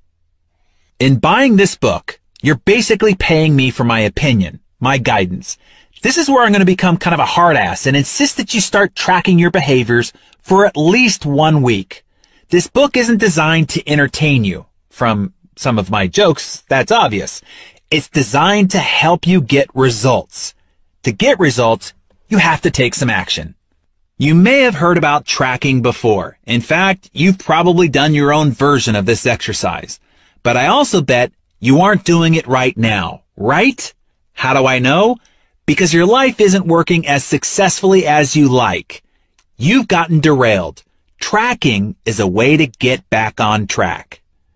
Do you know how casinos make so much money in Vegas? Because they track every table, every winner, every hour. Why do Olympic trainers get paid top dollar? Because they track every workout, every calorie, and every micronutrient for their athletes. All winners are trackers. Right now, I want you to track your life with the same intention to bring your goals within sight. Tracking is a simple exercise. It works because it brings moment to moment awareness to the actions you take in the area of your life that you want to improve. You'll be surprised at what you will observe about your behavior. You cannot manage or improve something until you measure it. Likewise, you can't make the most of whom you are, your talents and resources and capabilities until you are aware of and accountable for your actions. Every professional athlete and his or her coach track each performance down to the smallest minutia. Pitchers know their stats on every pitch in their repertoire. Golfers have even more metrics on their swings. Professional athletes know how to adjust their performances based on what they've tracked. They pay attention to what they record and make changes accordingly because they know when their stats improve, they win more games and earn more in endorsement deals. At any given moment, I want you to know exactly how well you're doing. I'm asking you to track yourself as if you are a valuable commodity because you are. Want that idiot proof system we talked about earlier? This is it. So regardless of whether you think you are aware of your habits or not, believe me, you're not, I'm asking you to start tracking. Doing so will revolutionize your life and ultimately your lifestyle. Keep it slow and easy. Don't panic. We're starting off with an easy breezy tempo here. Just track one habit for one week. Pick the habit that has the greatest control over you. That's where you'll start. Once you begin reaping the rewards of the compound effect, you'll naturally want to introduce this practice into other areas of your life. In other words, you'll choose to choose tracking. Let's say the category you choose is getting your eating under control because you want to lose weight. Your task is to write down everything you put into your face, from the steak, potatoes, and salad you had at dinner to the many little choices during the day. That handful of pretzels in the break room, that second slice of cheese on your sandwich, that fun-sized candy bar, that sample at Costco, those extra sips of wine after the host tops off your glass. Don't forget the beverages. They all add up. But unless tracked, they're easy to dismiss or forget because they seem so small. Again, merely writing these things down sounds simple, and it is but only when you do it. That's why I'm asking you to commit to choosing a category and a start date now. So what will tracking look like? It will be thorough as in organized and relentless as in constant. Each day you'll start at the top of a fresh page and start keeping track. What happens after the first week of tracking? You'll probably be in shock. You'll be astonished at how those calories, pennies, minutes have been escaping you. You never even knew that they were there, let alone that they'd vanished. Now, keep going. You're going to track in this area for maybe three weeks. Maybe you're already groaning. I can hear it. You just don't want to do it. But trust me, you'll be so blown away by the results after one week, you'll sign yourself up for another two. I can practically guarantee it. Why three weeks? You've probably heard psychologists say that something doesn't become a habit until you've practiced it for three weeks or so. It's not an exact science, but it's a good benchmark and it has worked for me. So ideally, I want you to stick with your choice to track your behaviors for 21 days. If you refuse, I'm not going to lose any sleep. Heck, it's not my waistline, cardiovascular health, bank balance, or relationship you're messing with. But seriously, you're reading this book or listening to this audio because you want to change your life, right? And I promised you it was going to take slow, steady work, didn't I? This one action isn't easy, but it is simple and doable. So do it. Promise yourself to start today. For the next three weeks, choose to carry around your own small notepad or a large one if that's more enticing to you and write every single thing down in your category. What happens in three weeks? You move from the shock that follows the first week to the happy surprise of seeing how merely becoming conscious of your actions begins to shape them. You'll find yourself asking, do I really want that candy bar? I'm going to have to haul out my notebook and write it down and I'll feel a little sheepish. That's 200 calories saved right there. Turn down that candy bar every day and in a little more than two weeks, you will already have lost a pound. You'll start adding up that $4 coffee on the way to work and realize, holy cow, I've just spent 60 bucks on coffee in three weeks. Hey, that's a thousand bucks a year. Or compounded, that's $51,833.79 in 20 years. How much do you really need to stop for that coffee now? Come again, you say? Am I saying that your $4 a day coffee habit is going to cost you $51,833.79 in 20 years? Yes, I am. Did you know that every dollar you spend today, no matter where you spend it, is costing you nearly $5 in only 20 years and $10 in 30 years? That's because if you took a dollar and invested it at 8%, in 20 years, that dollar would be worth almost five. Every time you spend a buck today, it's like taking $5 out of your future pocket. I used to make the mistake of looking at a price tag and thinking that if an item was listed as $50, it cost me $50. Well, yes, in today's dollars, but take that $50 and look at the value it cost me over the next 20 years by not depositing it into my investment account, and it's really worth four or five times that amount. In other words, every time you look at an item that costs $50, ask yourself this. Is this item really worth $250 to me? If it is worth $250 to you today, then it's worth buying. If it's not, it's not worth buying. Keep that in mind the next time you go to a place like Costco with all sorts of amazing things you didn't know you had to have. You go in to buy $25 worth of necessities and you walk out with $400 of stuff instead. I know. My garage looks like a Costco graveyard. Next time you walk into one of those bargain basement stores, assess things from this future value standpoint. Chances are you'll put down that $50 crepe maker so your future you will have $250 more in the bank. Make the correct choice every day, every week for many years, and you can quickly see how you could become financially abundant. When you track with this awareness, you'll find yourself showing up in your life very differently. You'll be able to ask yourself, is having a coffee once every workday worth the eventual price of a Mercedes Benz? Because that's what it's costing you. Even more than that, you're not sleepwalking anymore. You are aware and conscious and making better choices. All from that little notebook and pen. Simply amazing, isn't it? The unsung, unseen hero. Once you start tracking your life, your attention will be focused on the smallest things that you're doing right, as well as the smallest things that you're doing wrong. And when you choose to make even the smallest course corrections consistently over time, you'll begin to see amazing results. But don't expect immediate fanfare. When I say small course corrections, I'm talking truly invisible. Chances are no one's going to even notice them anytime soon. There will be no applause. No one's going to send you a congratulations card or a trophy for these disciplines. And yet, eventually, their compounding effect will result in an exceptional payoff. It's the littlest disciplines that pay off over time.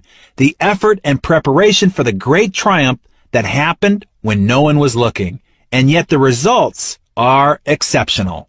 A horse wins by a nose, but gets 10 times the prize money. Is the horse 10 times faster? No, just a little bit better.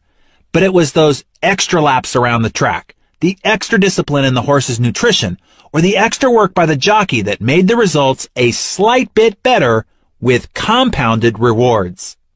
After hundreds of tournaments played and thousands of strokes tallied, the difference between the number one ranked golfer and the number 10 golfer is an average of only 1.9 strokes. But the difference in prize money is five times, over 10 million versus 2 million. The number one golfer isn't five times better, not even 50% better, or even 10% better. In fact, the difference between his average score is only 2.7% better, yet the results are five times greater. That's the power of little things adding up. It's not the big things that add up in the end. It's the hundreds, thousands, or millions of little things that separate the ordinary from the extraordinary. To be one stroke better requires countless little things that don't get accounted for when you're putting on the green jacket. Let me give you a few more ways tracking small changes can result in huge payoffs. Take a walk. I was mentoring a CEO of a sizable company doing more than $100 million in sales annually. Phil was an entrepreneur and the founder of the company. The company was doing fine, but I detected a lack of engagement, trust, and enthusiasm in the culture of his organization.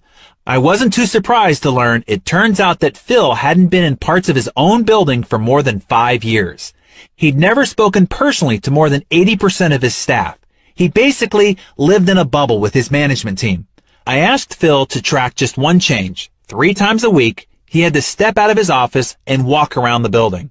His goal was to seek out at least three people whom he saw doing things right or had heard good things about and give them some personal acknowledgement of his appreciation. This one small change in his behavior took less than an hour a week, but had massive effects over time. The employees Phil took the time to recognize began to go the extra mile and work hard to earn his greater appreciation.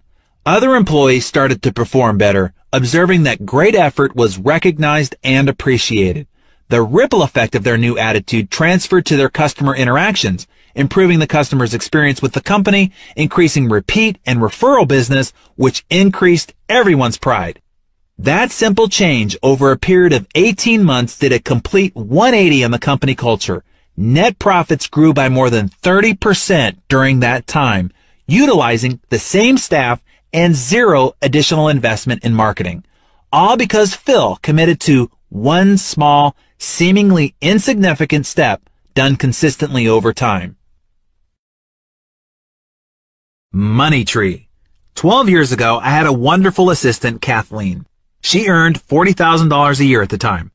One day, she was asked to manage the registration table situated at the back of the room during one of my lectures on entrepreneurship and wealth building. The next week, she came into my office and said, I heard you talking about saving 10% of everything you earn. That sounds nice, but there's no way I could do that. It's totally unrealistic. She proceeded to tell me about all her bills and financial obligations. After she wrote them all out, it was obvious that there really wasn't any money left over at the end of the month. I need a raise, she said. I'll do better than that, I told her. I'm going to teach you how to become wealthy. It wasn't the answer she was looking for, but she agreed. I taught Kathleen how to track her spending and she began to carry her notebook. I told her to open up a separate savings account with only $33, just 1% of her existing monthly income. I then showed her how to live on $33 less the next month. Bringing her own lunch just one day a week instead of going downstairs to the deli and ordering a sandwich, chips, and a drink. The next month I had her save only 2%, $67. She saved the additional $33 by changing her cable subscription service. The next month, we went up to 3%. We canceled her subscription to People magazine. It was time for her to study her own life. And instead of going to Starbucks twice a week, I told Kathleen to buy the Starbucks beans and other fancy fixings and make her own coffee in the office. She grew to like that even better. Me too. By the end of the year, Kathleen was saving 10% of every dollar she earned without noticing a significant impact on her lifestyle. She was amazed. That one discipline also had a ripple effect on many other disciplines in her life. She calculated what she spent on mind-numbing entertainment and began investing that money on her personal growth instead. After feeding her mind with several hundred hours of inspirational and instructional content, her creativity started to soar. She brought me several ideas on how we could make and save more money in our organization. She presented me with a plan that she would implement in her spare time if I promised to reward her with 10% of all the money saving strategies and 15% of all the new revenue strategies that proved profitable. By the end of the second year, she was earning more than $100,000 a year on the same $40,000 base salary. Kathleen eventually started her own independent contract service business that took off. I ran into Kathleen at an airport two years ago. She now earns more than a quarter of a million dollars a year and has saved and created more than one million in assets. She is a millionaire. All starting from the choice to take one small step by starting to save $33 a month. On the topic of saving money, I want to give you a few extra tips that I picked up from some people who know what they're talking about.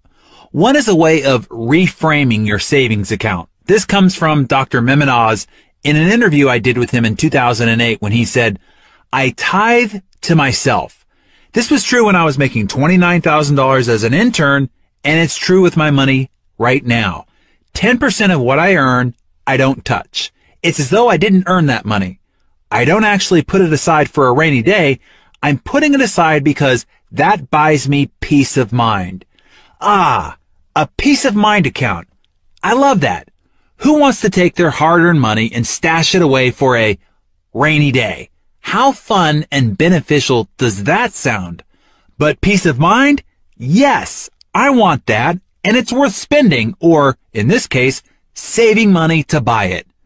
I think Dr. Oz puts the idea of savings into context. Thinking about buying peace of mind is a great way of reframing and understanding this important behavior. Speaking of behavior, let me share some insights Dave Ramsey passed on to the Success CD listeners and me. This is what he said. I am a thousand percent sure after working with hundreds of thousands of people over the last two decades that personal finance is about 80% behavior and it's only about 20% head knowledge. We all know what to do. It's doing it that's the problem. So the problem with my money is this idiot that I shave with every morning. He also said the first thing is you have to pay attention. You have to be purposeful. You have to be intentional, as we've been discussing, and as I coach Kathleen to do. Ramsey goes on to say, and the second thing is this issue of just, oh, dare I say it aloud, maturity. Adults devise a plan and follow it. Children do what feels good. You have got to do the right thing every time, all the time. That's the number one indicator in your character towards becoming wealthy. Lastly, he cites, handling money is a learned technique. 80% of American millionaires are first generation rich, which means they didn't have rich parents programming them. They decided to change. They made a choice to engage in different behaviors. Ah, thanks, Dave. There it is again.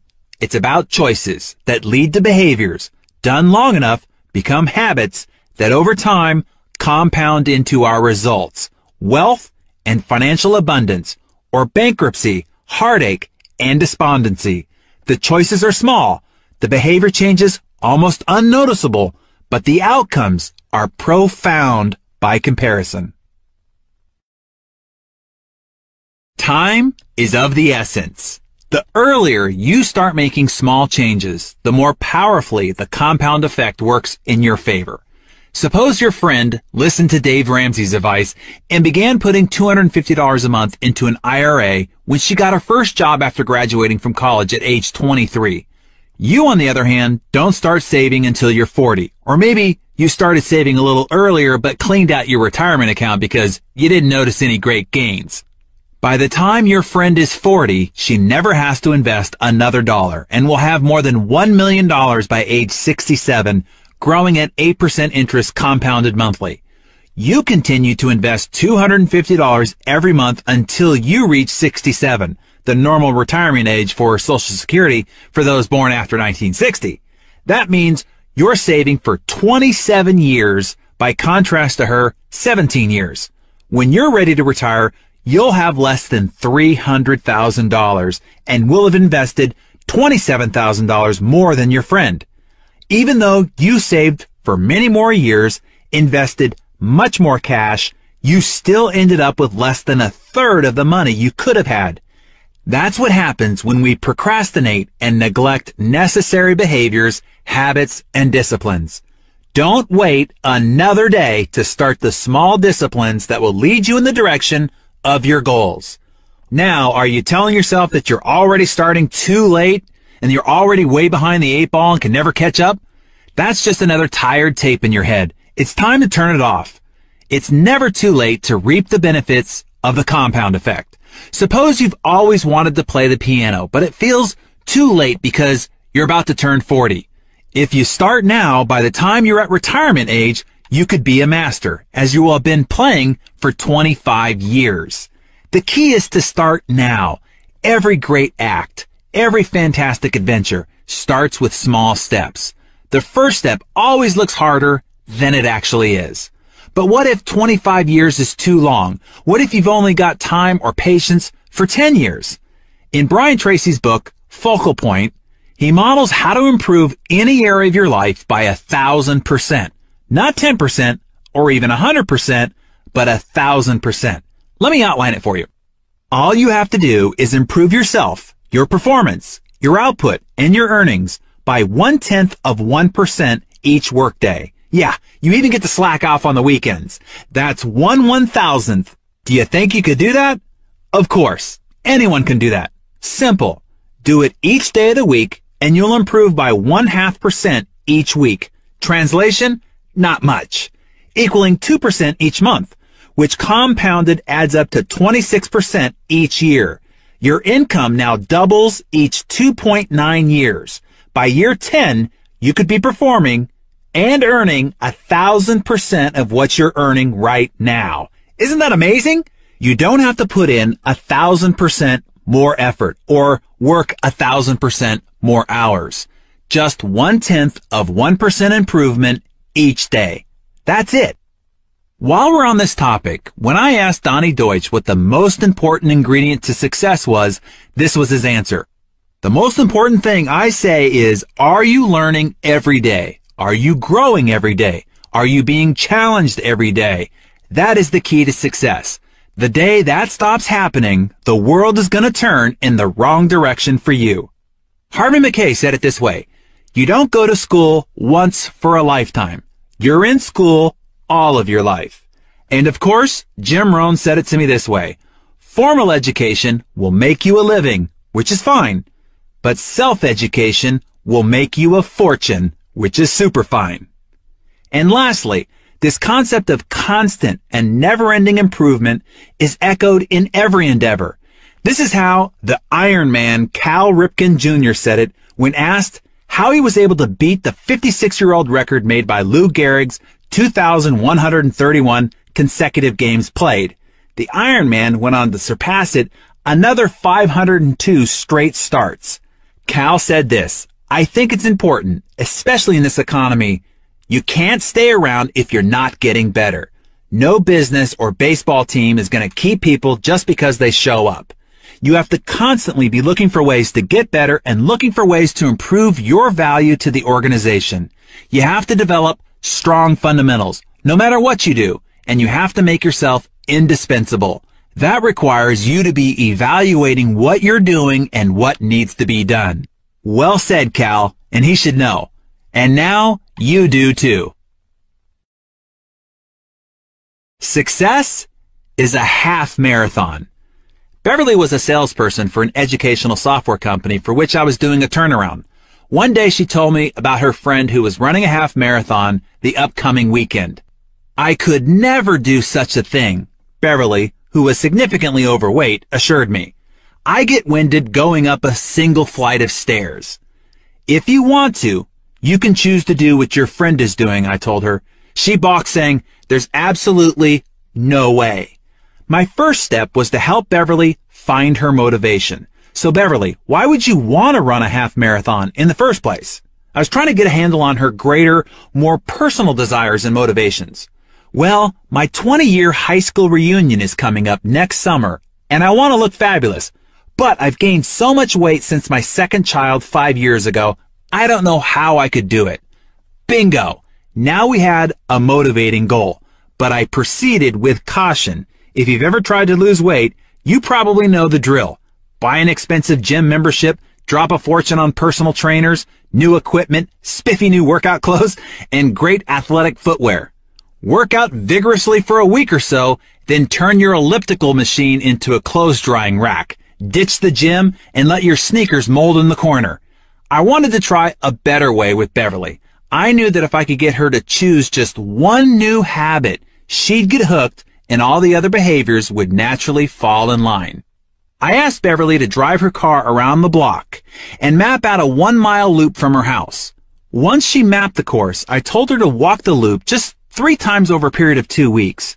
Notice that I didn't ask her to start by running the mile. Instead, I started with something I knew she could do in her existing state, a small, easy task that required no major stretch. Then I had her walk the loop three times in one week for an additional two weeks. Each day she made the choice to continue on. After she accomplished that, next I told Beverly to start a slow jog, only as far as she felt comfortable.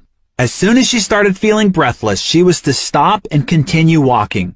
I asked her to do this until she could run one fourth and then one half and then three quarters of that mile. It took three more weeks, nine outings before she could jog a full mile. After a total of seven weeks, she was jogging the whole loop. That might seem like a long time for such a short victory, right? After all, a half marathon is 13.1 miles. One mile is nothing. What was something, however, was Beverly was beginning to see how her choice to get fit for the reunion, her why power, was fueling her new health habits. The compound effect had been set in motion and was starting its miraculous process. I then asked Beverly to increase her distance an eighth of a mile each outing, almost an unnoticeable length, maybe about 300 steps further. Within six months, she was running nine miles without any discomfort at all. In nine months time, she was running 13 and a half miles regularly, more than the distance of a half marathon as part of her regular running routine. More exciting though is what happened in other areas of her life. Beverly lost her craving for chocolate, a lifelong obsession, and heavy fatty foods, gone. The increased energy she felt from her cardiovascular exercise and better eating choices helped her bring more enthusiasm to her work. Her sales performance doubled during the same period, which was great for me. As we saw in the previous chapter, the ripple effects of all this momentum raised her self-esteem and sense of accomplishment and made her more affectionate and intimate with her husband. Their relationship became more passionate than it had been since college. Because she had renewed energy, her interaction with her children became more active and animated. She noticed she no longer had time to hang out with her Debbie Downer friends, who still gathered together after work for greasy appetizers and drinks. She made new, healthy friends in a running club she joined, which led to a whole host of additional positive choices, behaviors, and habits. Following that first conversation in my office and Beverly's decision to find her why power and commit to a series of small steps, she lost more than 40 pounds, becoming a walking and running billboard for fit and empowered women. Today, Beverly regularly runs full marathons. Your life is a product of your moment to moment choices. In our success CD, May of 2010, TV's biggest loser fitness trainer, Jillian Michaels, shared with me a powerful childhood story. She said, when I was a kid, my mom would have these elaborate Easter egg hunts for me. I would run around the house and when I would get close to a hidden egg, she'd say, Oh, you're warm. You know, you're getting closer to it. Oh, you're on fire. And when you move away from the egg, she'd go, Oh, you're cold. You're freezing. She goes on to say, I teach contestants that on a moment to moment basis, I need them to think about their happiness and their ultimate goal as being warm, how every choice and every decision they make in the moment is getting them closer to that ultimate goal. Since your outcomes are the result of your moment to moment choices, you have incredible power to change your life by changing those choices. Step by step, day by day, your choices will shape your actions until they become habits, where practice makes them permanent. Losing is a habit. So is winning. Now let's work on permanently instilling winning habits into your life. Eliminate sabotaging habits and instill the needed positive habits and you can take your life in any direction you desire to the heights of your greatest imagination. Let me show you how. Before we go into chapter three, I want to remind you once again, go to the book, look at the summary action points, and be sure that you're implementing them into your life.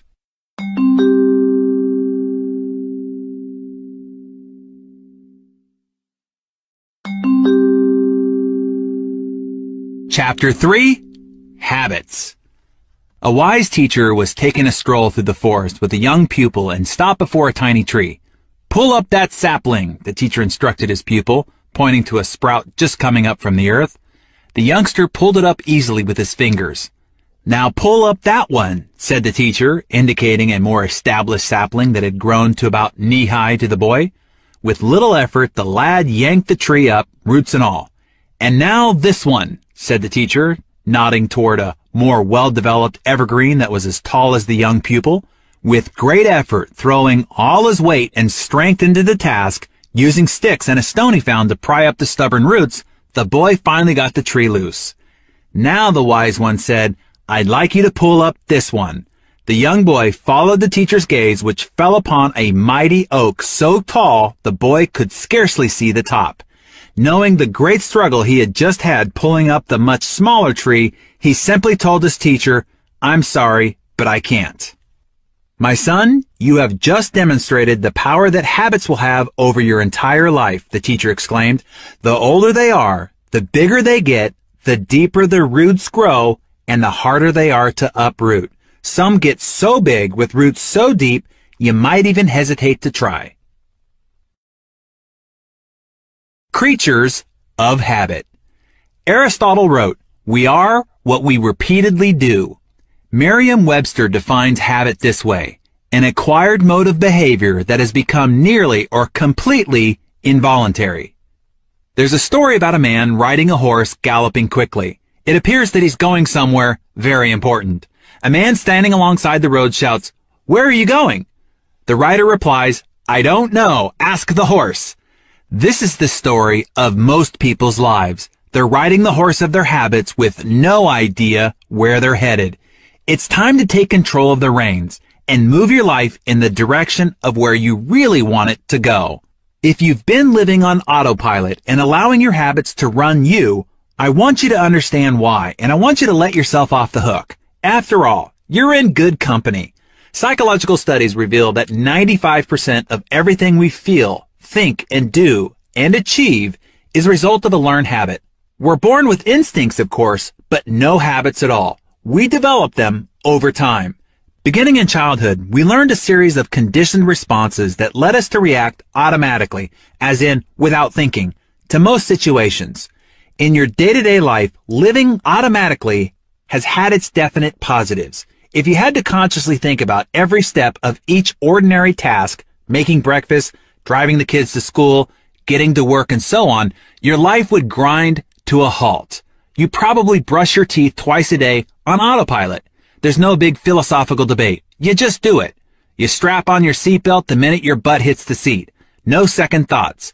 Our habits and routines allow us to use minimal conscious energy for everyday tasks. They help keep us sane and enable us to handle most situations reasonably well. And because we don't have to think about the mundane, we can focus our mental energy on more creative and enriching thoughts. Habits can be helpful, as long as they're good habits, that is. If you eat healthfully, you've likely built healthy habits around the food you buy and what you order at restaurants. If you're fit, it's probably because you work out regularly. If you're successful in a sales job, it's probably because your habits of mental preparation and positive self-talk enable you to stay optimistic in the face of rejection. I've met with and worked with many great achievers, CEOs, and superstars, and I can tell you they all share one common trait. They all have good habits. That's not to say they don't have bad habits, they do, but not many. A daily routine built on good habits is the difference that separates the most successful amongst us from everyone else. And doesn't that make sense? From what we've already discussed, you know that successful people aren't necessarily more intelligent or more talented than anyone else, but their habits take them in the direction of becoming more informed, more knowledgeable, more competent, better skilled, and better prepared. My dad used Larry Bird as an example to teach me about habits when I was a kid. Larry Legend, as he was called, is known as one of the greatest professional basketball players of all time, but he wasn't known for being the most athletically talented player.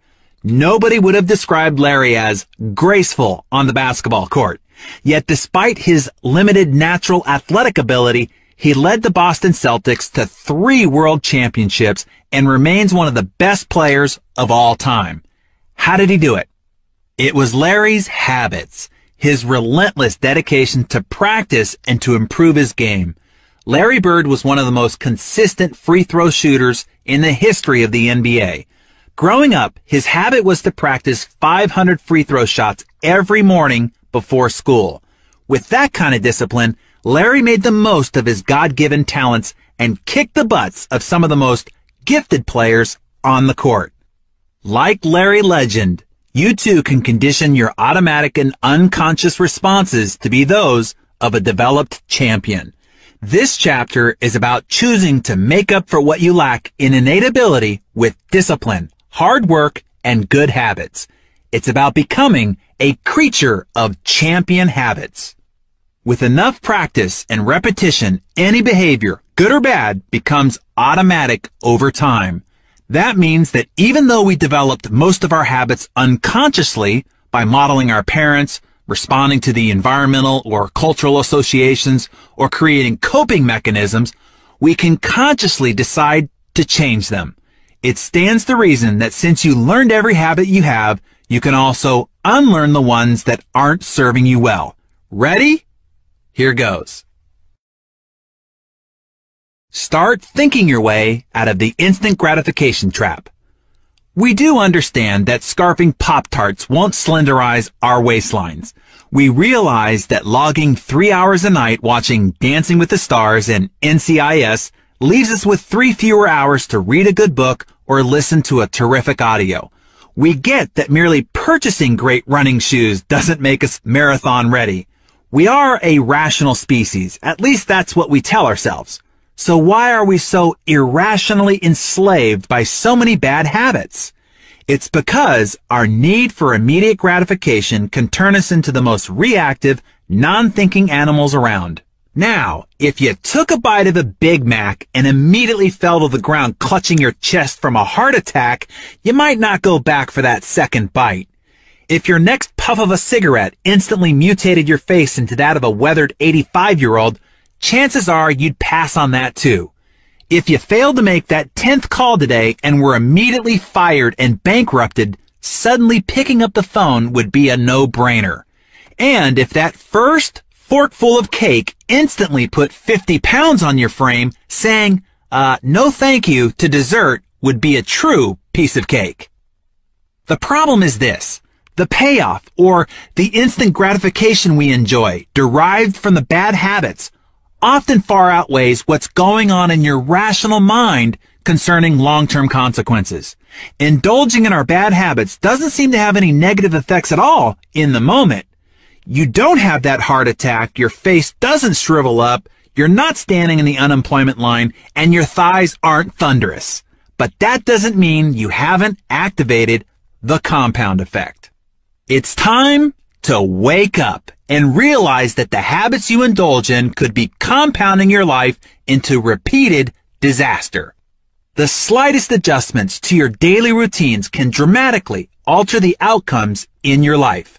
Again, I'm not talking about quantum leaps of change or a complete overhaul to your personality, character, and life. Super small, seemingly inconsequential adjustments can and will revolutionize everything. The best illustration I can give you to emphasize the power of small adjustments is that of a plane traveling from Los Angeles to New York City. If the nose of that plane is pointed only 1% off course almost an invisible adjustment when the plane is sitting on the tarmac in Los Angeles, it will ultimately end up about 150 miles off course, arriving in either upstate Albany or in Dover, Delaware. Such is the case for your habits. A single poor habit, which doesn't look like much in the moment, can ultimately lead you miles off course from the direction of your goals and the life you desire.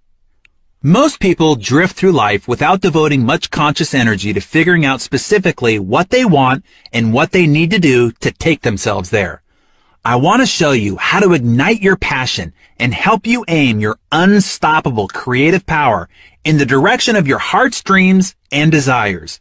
Uprooting bad habits that have grown into mighty oaks is going to be arduous and difficult, and to see the process through will require something greater than even the most relentless determination.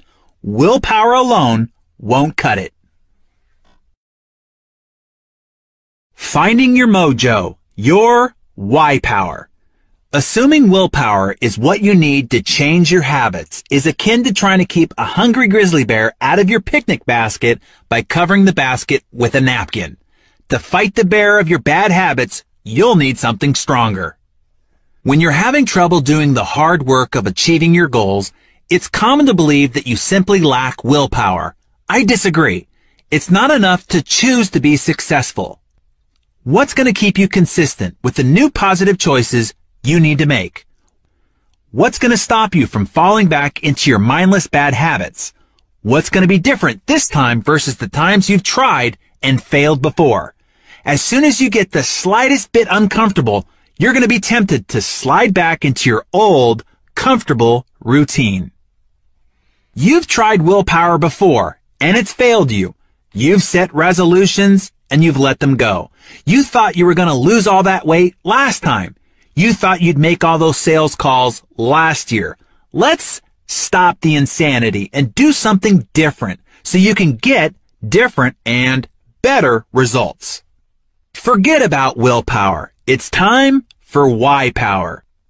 Your choices are only meaningful when you connect them to your desires and dreams.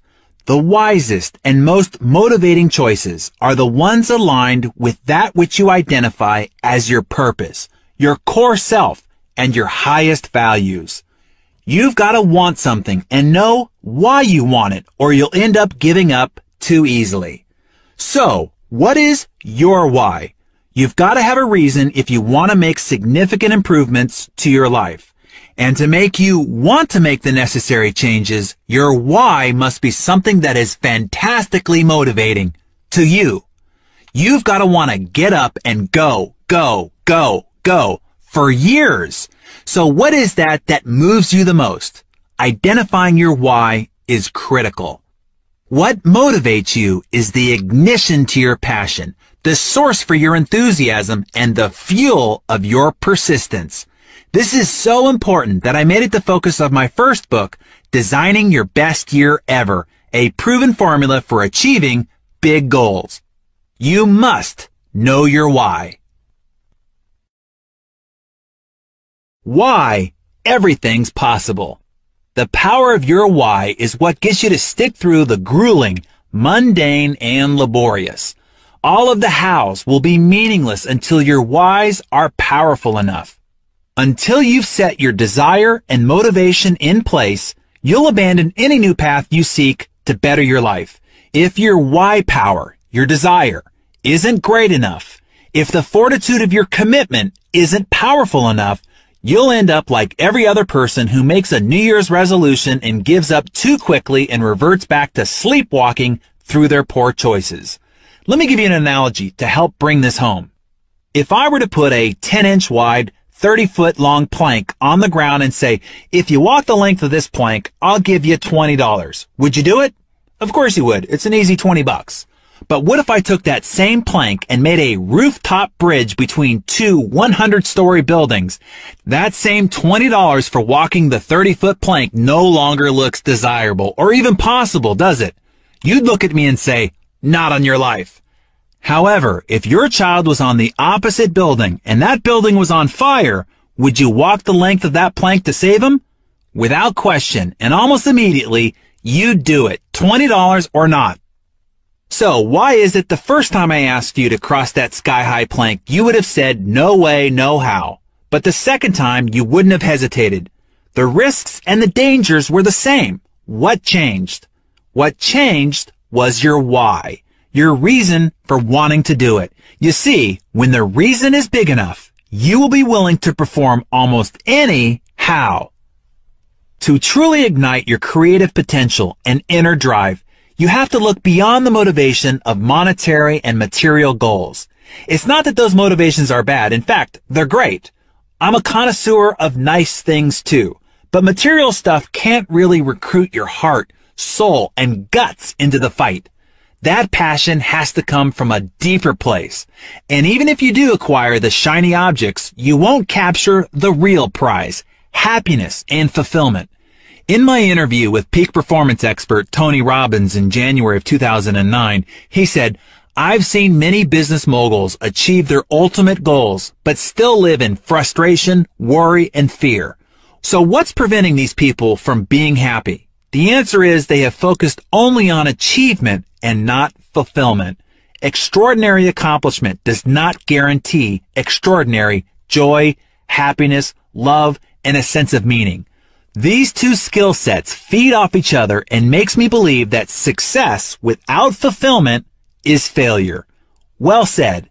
That's why it's not enough to choose to be successful. You have to dig deeper to find out your core motivation to activate your superpower, your why power. Core motivation. The access point to your why power is through your core values, which define both who you are and what you stand for. Your core values act as your navigation system through life. Your core values are the values that you would fight for and defend to the death. These values make up your character. They are your non-negotiables in life. They are the attributes you would hope others would say about you in your absence and in your departure. They become what you are known for. They become your internal compass, your guiding beacon.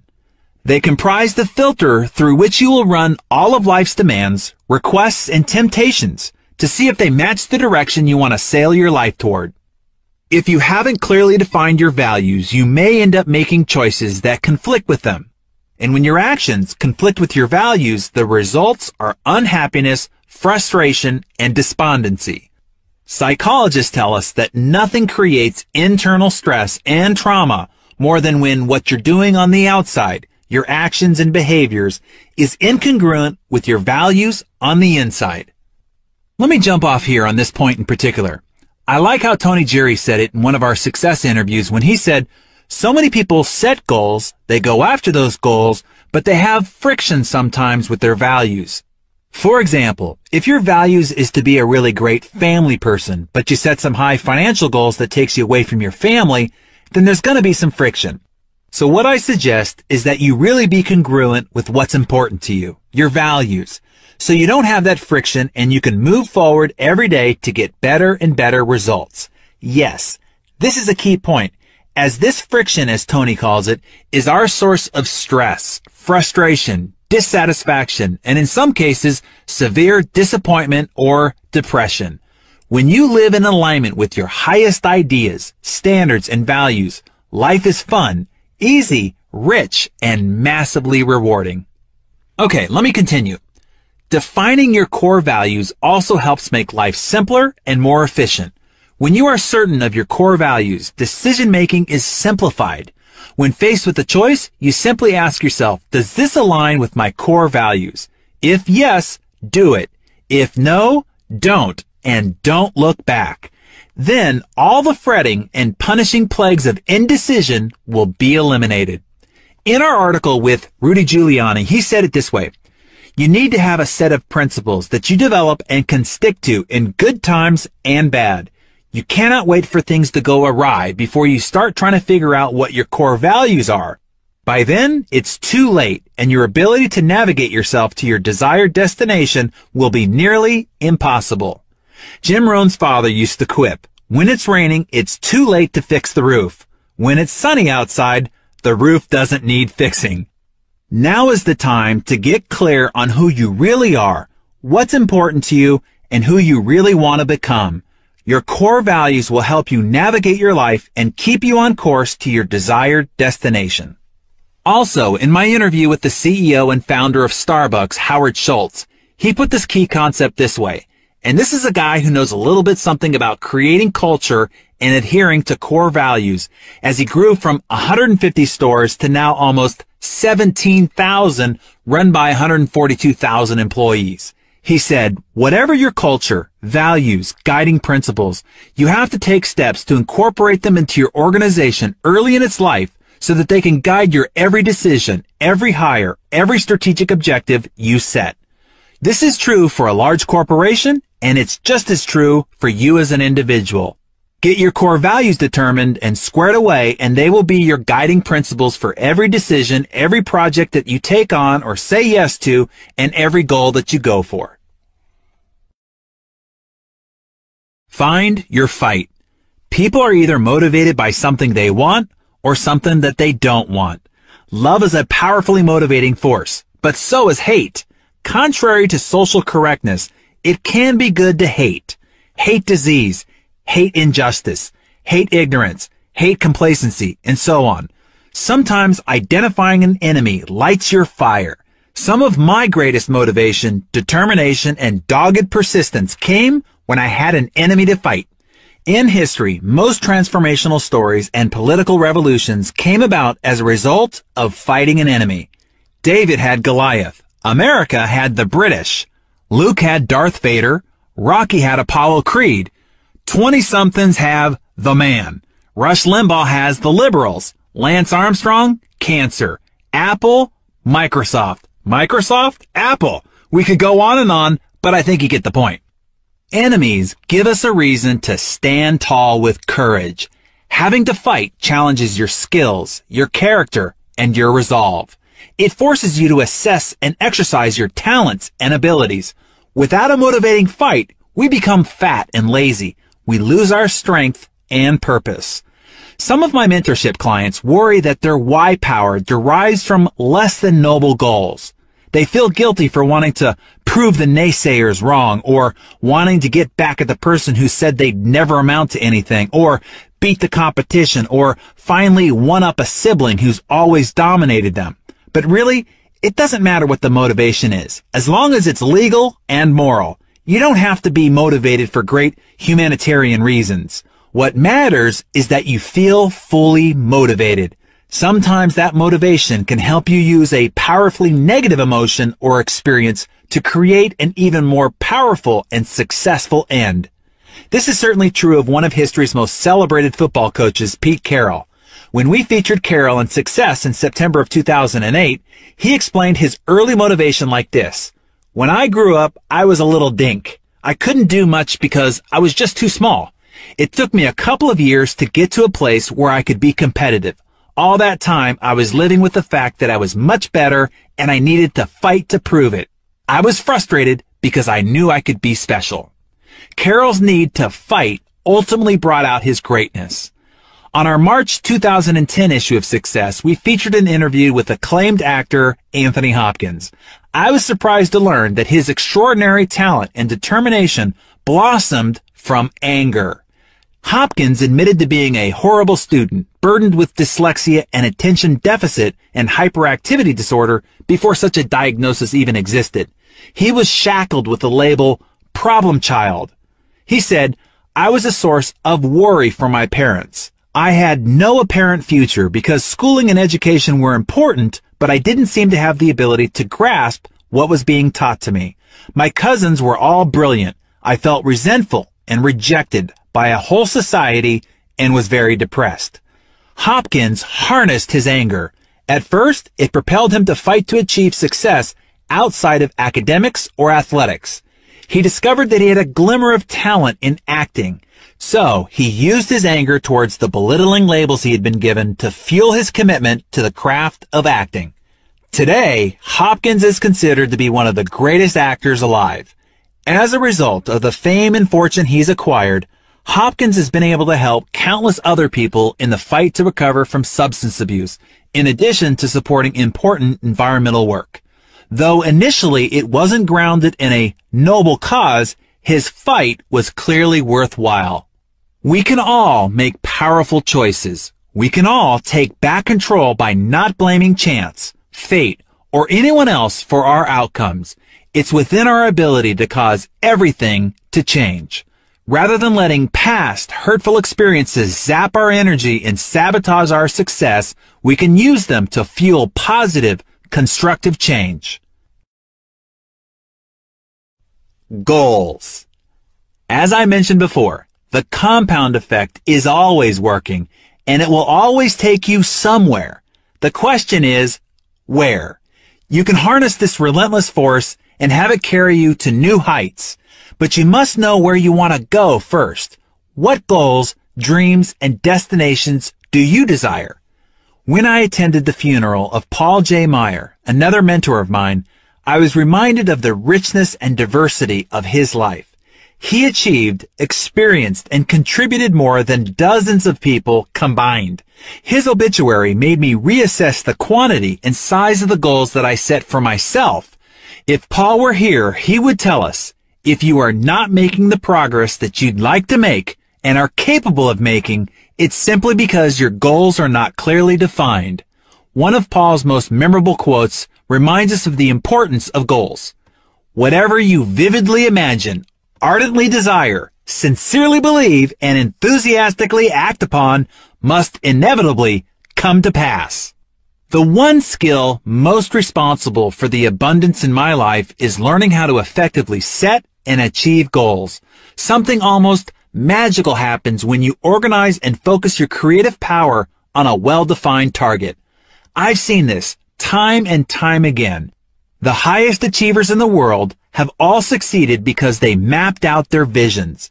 The person who has a clear, compelling, and white hot burning why will always defeat even the best of the best at doing the how. Let me jump off here for a second. When we asked what was one of the most important things the legendary Bobby Bowden did to make his team such a dominating force in college football, FSU won 12 Atlantic Coast Conference championships and a total of 377 wins under Bowden's leadership, an extraordinary feat. He said, at the start of every season, we take about four days to get away from everything, including the phone, where people can't get to us. During that time, we discuss our goals. I talk about our goals for the year. I'm a big believer in setting goals. But more important to me than setting them is writing them down. Doing that makes me and everyone around me stay the course and stay accountable. And then we talk about how we're going to go about achieving them, breaking them all down and what everyone must do to reach each goal. We talk about what everybody's responsibility is and then what our responsibility is to the university and to the players. Oh, and another great point and perspective on the topic of goals was shared with me by John Assaraf. John said, when you write a goal, ask yourself, am I willing to trade my life for the accomplishment of this goal? Because essentially, that's what you're doing. Wow, what a great point and a great perspective. How many times have you seen people give major chunks of their life for the achievement of the wrong goals? I remember Jim Rohn saying, if I had known how much going for some of those early goals would have cost me, I probably wouldn't have paid the price. One last piece of advice I'd like to offer you when it comes to setting big goals for yourself is this.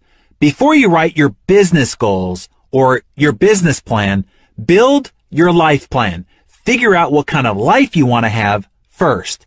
Where do you want to live? What type of people do you want to be surrounded by? Whether you want to work nights and weekends, whether you want to travel and how much and where, whether you want to be home for dinner every night, if you want a short commute, what type of environment you want to go to each day, how you want to dress, etc. Then build your business or your professional plan around these criterion. Most of us have done exactly the opposite. I know I did for many years. We build our business plan first. We outline all our big goals, plans, and ambitions, and then figure out how to fit our lives around them, usually sacrificing most of the rest of our life. Or sometimes we define a professional plan by outlining the money we want to make and the titles we want to obtain. Again, sacrificing much of the rest of our lives. If we continue to live this way, when we get to the end of our lives, we're likely to discover that we paid too high a price and sacrificed what was really important in life for too little. How goal setting actually works. The mystery, secret, revealed. You only see, experience, and get what you look for. If you don't know what to look for, you certainly won't get it. By our very nature, we are goal-seeking creatures. Our brain is always trying to align our outer world with what we are seeing and expecting in our inner world. So when you instruct your brain to look for the things that you want, you will begin to see them. In fact, the object of your desire has probably always existed around you, but your mind and eyes weren't open to seeing it. In reality, this is how the law of attraction really works. It is not the mysterious, esoteric voodoo that it sometimes sounds like. It's far simpler and more practical than that. We are bombarded with billions of sensory, visual, audio, physical, bites of information each day. To keep ourselves from going insane, we ignore 99.9% of them, only really seeing hearing, or experiencing those upon which our mind focuses. This is why when you think something, it appears that you are miraculously drawing it into your life.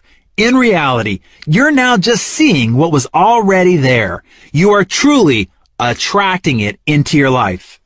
It really wasn't there before or accessible to you until your thoughts focused and directed your mind to see it. Make sense? See, this isn't mysterious at all. In fact, it's quite logical. Now, with this new perception, whatever your mind is thinking internally is what it will focus on and all of a sudden see within that 99.9% of the remaining space. Here's a well-worn example because it's so true. In shopping for or buying a new car, all of a sudden you start to see that model and make everywhere, right? It seemed like there are tons of them on the streets all of a sudden when they weren't there yesterday. But is that realistic? Of course not. They were all there all along, but you weren't paying attention to them. Thus, they didn't really exist to you until you gave them your attention. When you define your goals, you give your brain something new to look for and focus on. It's as if you're giving your mind a new set of eyes from which to see all the people, circumstances, conversations, resources, ideas, and creativity surrounding you. With this new perspective and inner itinerary, your mind proceeds to match up the outside with what you want most on the inside, your goal. It's that simple. The difference in how you experience the world and draw ideas, people, and opportunities into your life after you have clearly defined your goals is profound. In one of my interviews with Brian Tracy, he put it this way. Top people have very clear goals. They know who they are and they know what they want. They write it down and make plans for its accomplishment. Unsuccessful people carry their goals around in their heads like marbles rattling around in a can. And we say a goal that is not in writing is merely a fantasy. And everybody has fantasies, but those fantasies are like bullets with no powder in the cartridge. People go through life shooting blanks without written goals, and that's the starting point. So, I suggest that you take some time today to make a list of your most important goals. I recommend considering your goals in all aspects of your life, not just for your business or finances. Be wary of the high price of putting too much focus on any single aspect of your life to the exclusion of everything else. Go for whole life success, balance in all aspects of life that are important to you. Business, finance, health and well-being, spirituality, family and relationships, and lifestyle. Who you have to become. When most people set out to achieve their goals, they ask, okay, I have my goal. Now what do I need to do to get it? It's not a bad question, but it's not the first question that needs to be addressed. The question we should be asking ourselves is this. Who do I need to become? You probably know some people who seem to do all the right things, but they still don't produce the results that they want, right? Why not? One thing Jim Rohn taught me is this. If you want to have more, you have to become more. Success is not something you pursue. What you pursue will elude you. It can be like trying to chase butterflies. Success is something you attract by the person you become. When I understood that philosophy, wow, it revolutionized my life and my personal growth. When I was single and ready to find my mate and get married, I made a long list of traits that I desired in the perfect woman for me. I filled more than 40 pages of a journal, front and back, describing her in great detail, her personality, character, key attributes, attitudes, and philosophies about life, even what kind of family she'd come from, including her culture and physical makeup, down even to the texture of her hair. I wrote in depth what our life would be like and what we'd do together. If I then asked, okay, now what do I have to do to find and get this girl? I might still be on that butterfly chase right now. Instead, I looked back at the list and considered whether or not I embodied those same attributes myself. Did I have those very qualities I was expecting in her? I asked myself, what kind of man would a woman like this be looking for? Who do I need to become to be attractive to a woman of this substance? Then I filled 40 more pages describing all the attributes, qualities, behaviors, attitudes, and characteristics I needed to become myself. Then I went to work on becoming and achieving those qualities. And guess what? It worked. As if she were peeled off the pages of my journal and appeared in front of me. My wife, Georgia, is exactly what I described and asked for in almost eerie detail. The key was my getting clear on whom I'd have to be to attract and keep a woman of her quality and then doing the work to achieve that. Behave yourself. All right, let's map out your process for achieving the goals you've decided upon. This is the doing process, or in some cases, the stop doing process. What stands between you and your goal is your behavior. Do you need to stop doing anything so the compound effect isn't taking you in a downward spiral? Also, what do you need to start doing to change your trajectory so that you're headed in the most beneficial direction? In other words, what habits and behaviors do you need to subtract from and add to your life. Your life comes down to this formula. You, your choices, plus your behavior, plus your habits, compounded equal your goal. That's why it's imperative to figure out which behaviors are blocking the path that leads you to your goal and which behaviors will help you accomplish the goal you desire. Now you may think that you've got a handle on all your bad habits, but I'd bet good money you're wrong. Again, that's why tracking is so effective. I mean, honestly, do you know how many hours of TV you are really watching every day?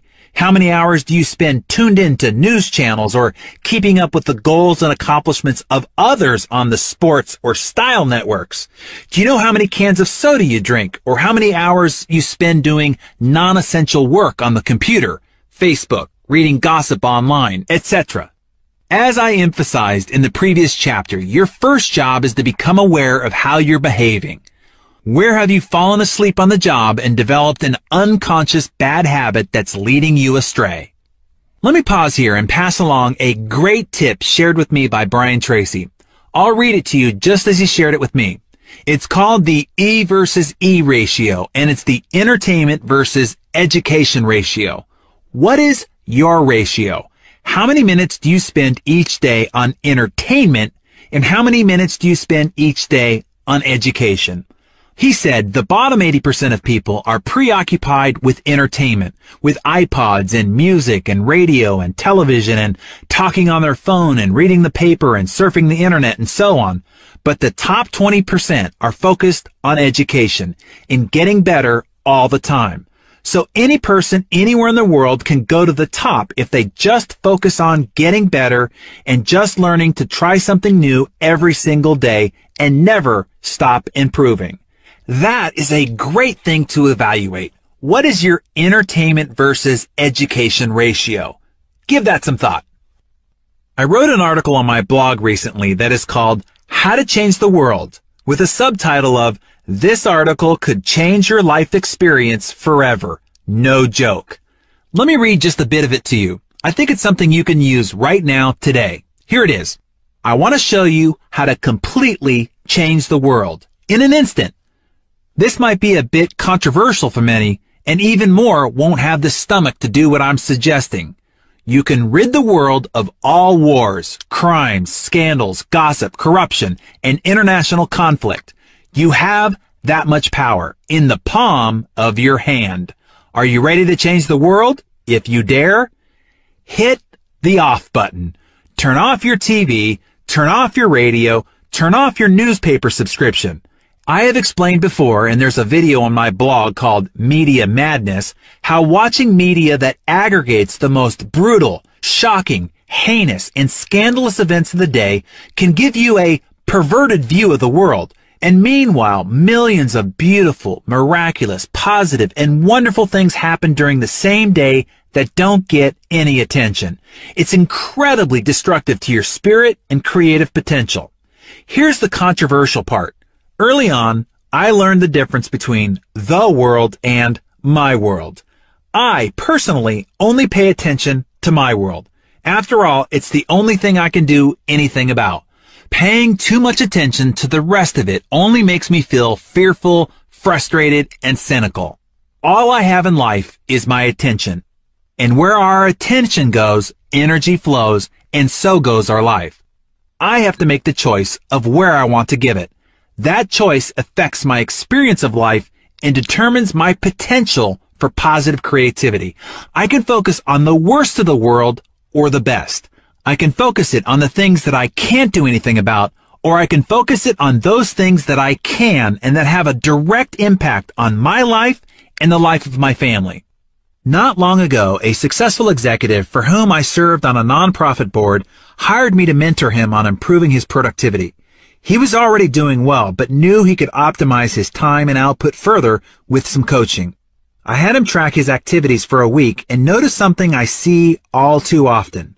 He spent an incredible amount of time reviewing the news, 45 minutes in the morning reading the newspaper, another 30 minutes listening to news on his morning commute, and an equal amount of time tuning in again on his drive back home. During his workday, he'd check Yahoo News several times, spending at least 20 minutes in total.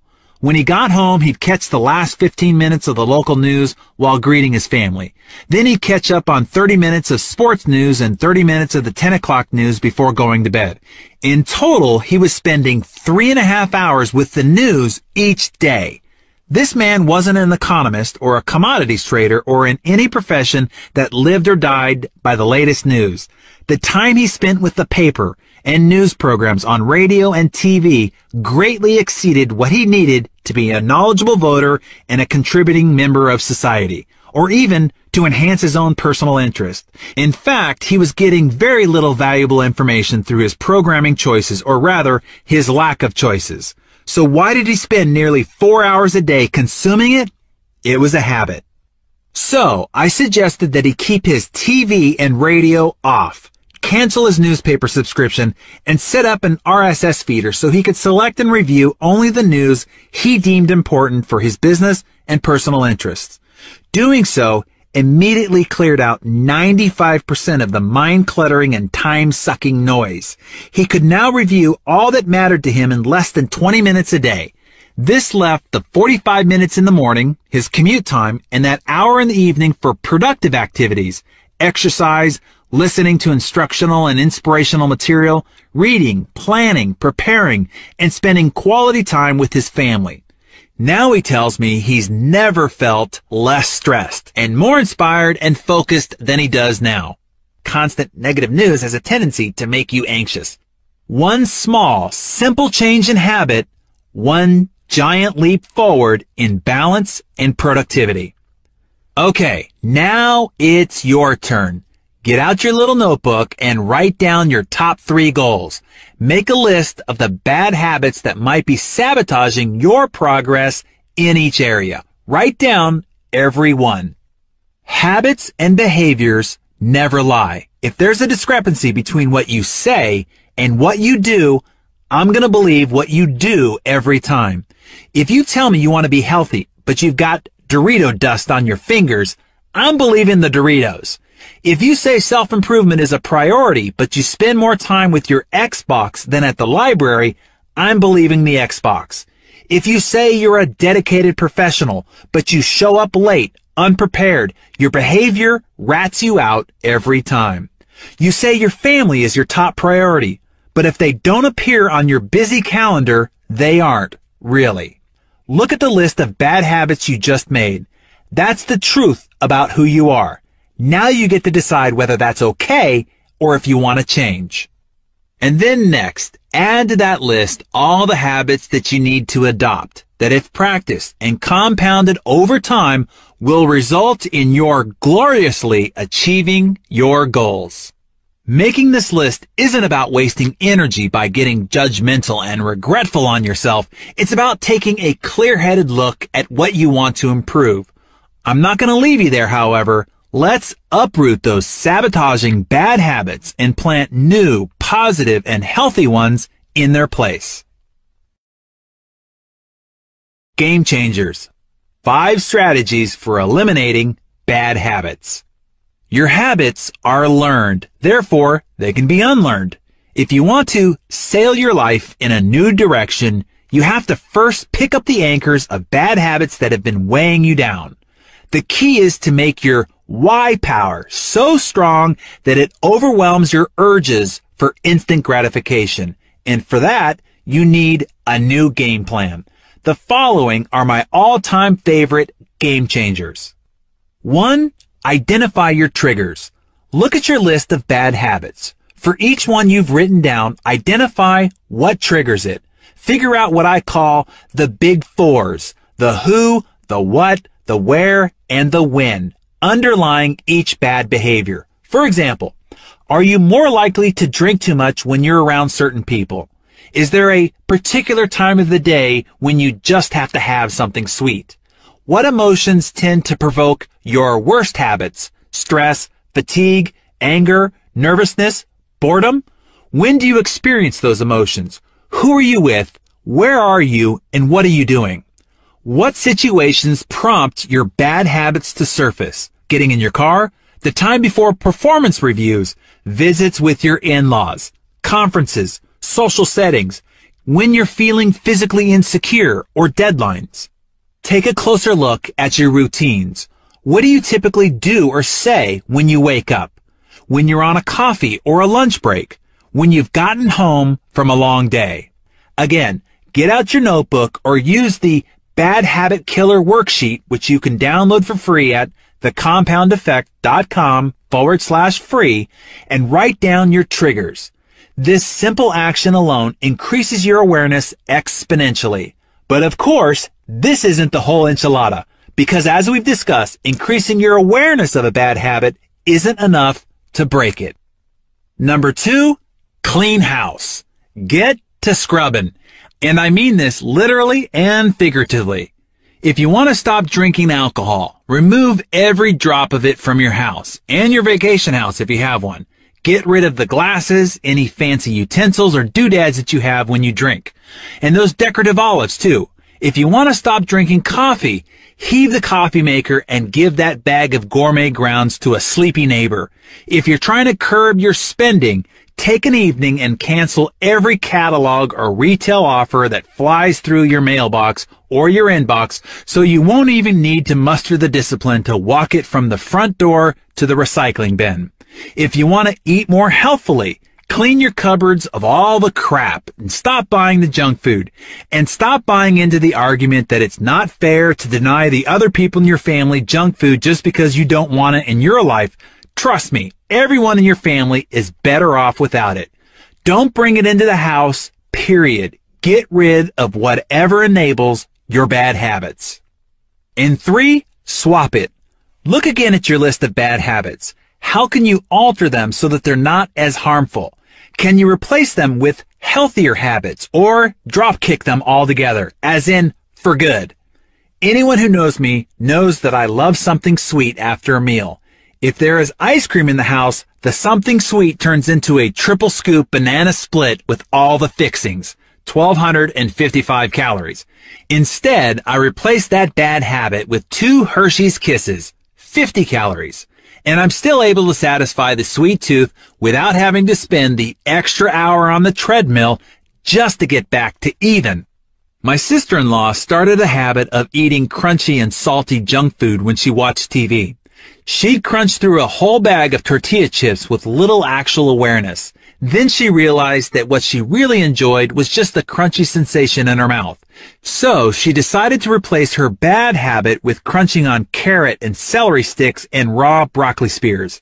She got the same joyful sensation and her FDA recommended vegetable servings at the same time. A guy who used to work for me had a habit of drinking 8 to 10 Diet Cokes a day. That is a bad habit. I suggested that he replace them with low sodium carbonated water, adding fresh lemon, lime, or oranges. He did this for about a month before realizing he didn't need the carbonation at all and switched to just plain water. So play with this and see what behaviors you can replace, delete, or swap out.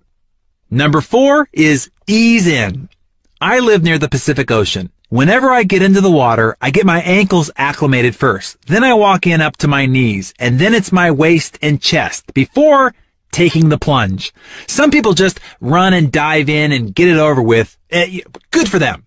Not me. I like to ease my way in. This is probably residual trauma from my childhood, as you'll see in the next strategy. For some of your long-standing and deep-rooted habits, it might be more effective to take small steps to ease into unwinding them. You may have spent decades repeating, cementing, and fortifying those habits, so it can be wise to give yourself some time to unravel them, one step at a time. A few years ago, my wife's doctor required that she cut caffeine from her diet for several months. We both love our coffee. So if she was going to have to suffer, I decided it was only fair that we do it together. We first went to 50-50, 50% decaffeinated and 50% regular for a week. Then 100% decaf for another week. Then Earl Grey decaf tea for a week, followed by decaf green tea.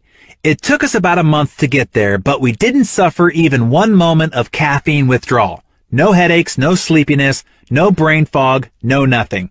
However, if we had gone cold turkey, well, I shiver at the thought. And number five, jump in. Now, not everyone is wired the same way. Some researchers have found that it can be paradoxically easier for people to make lifestyle changes if they change a great many bad habits all at once. For example, pioneering cardiologist Dr. Dean Ornish found he could reverse people's advanced heart disease without medication or surgery with dramatic lifestyle changes. He discovered they often found it easier to say goodbye to almost all of their bad habits all at once.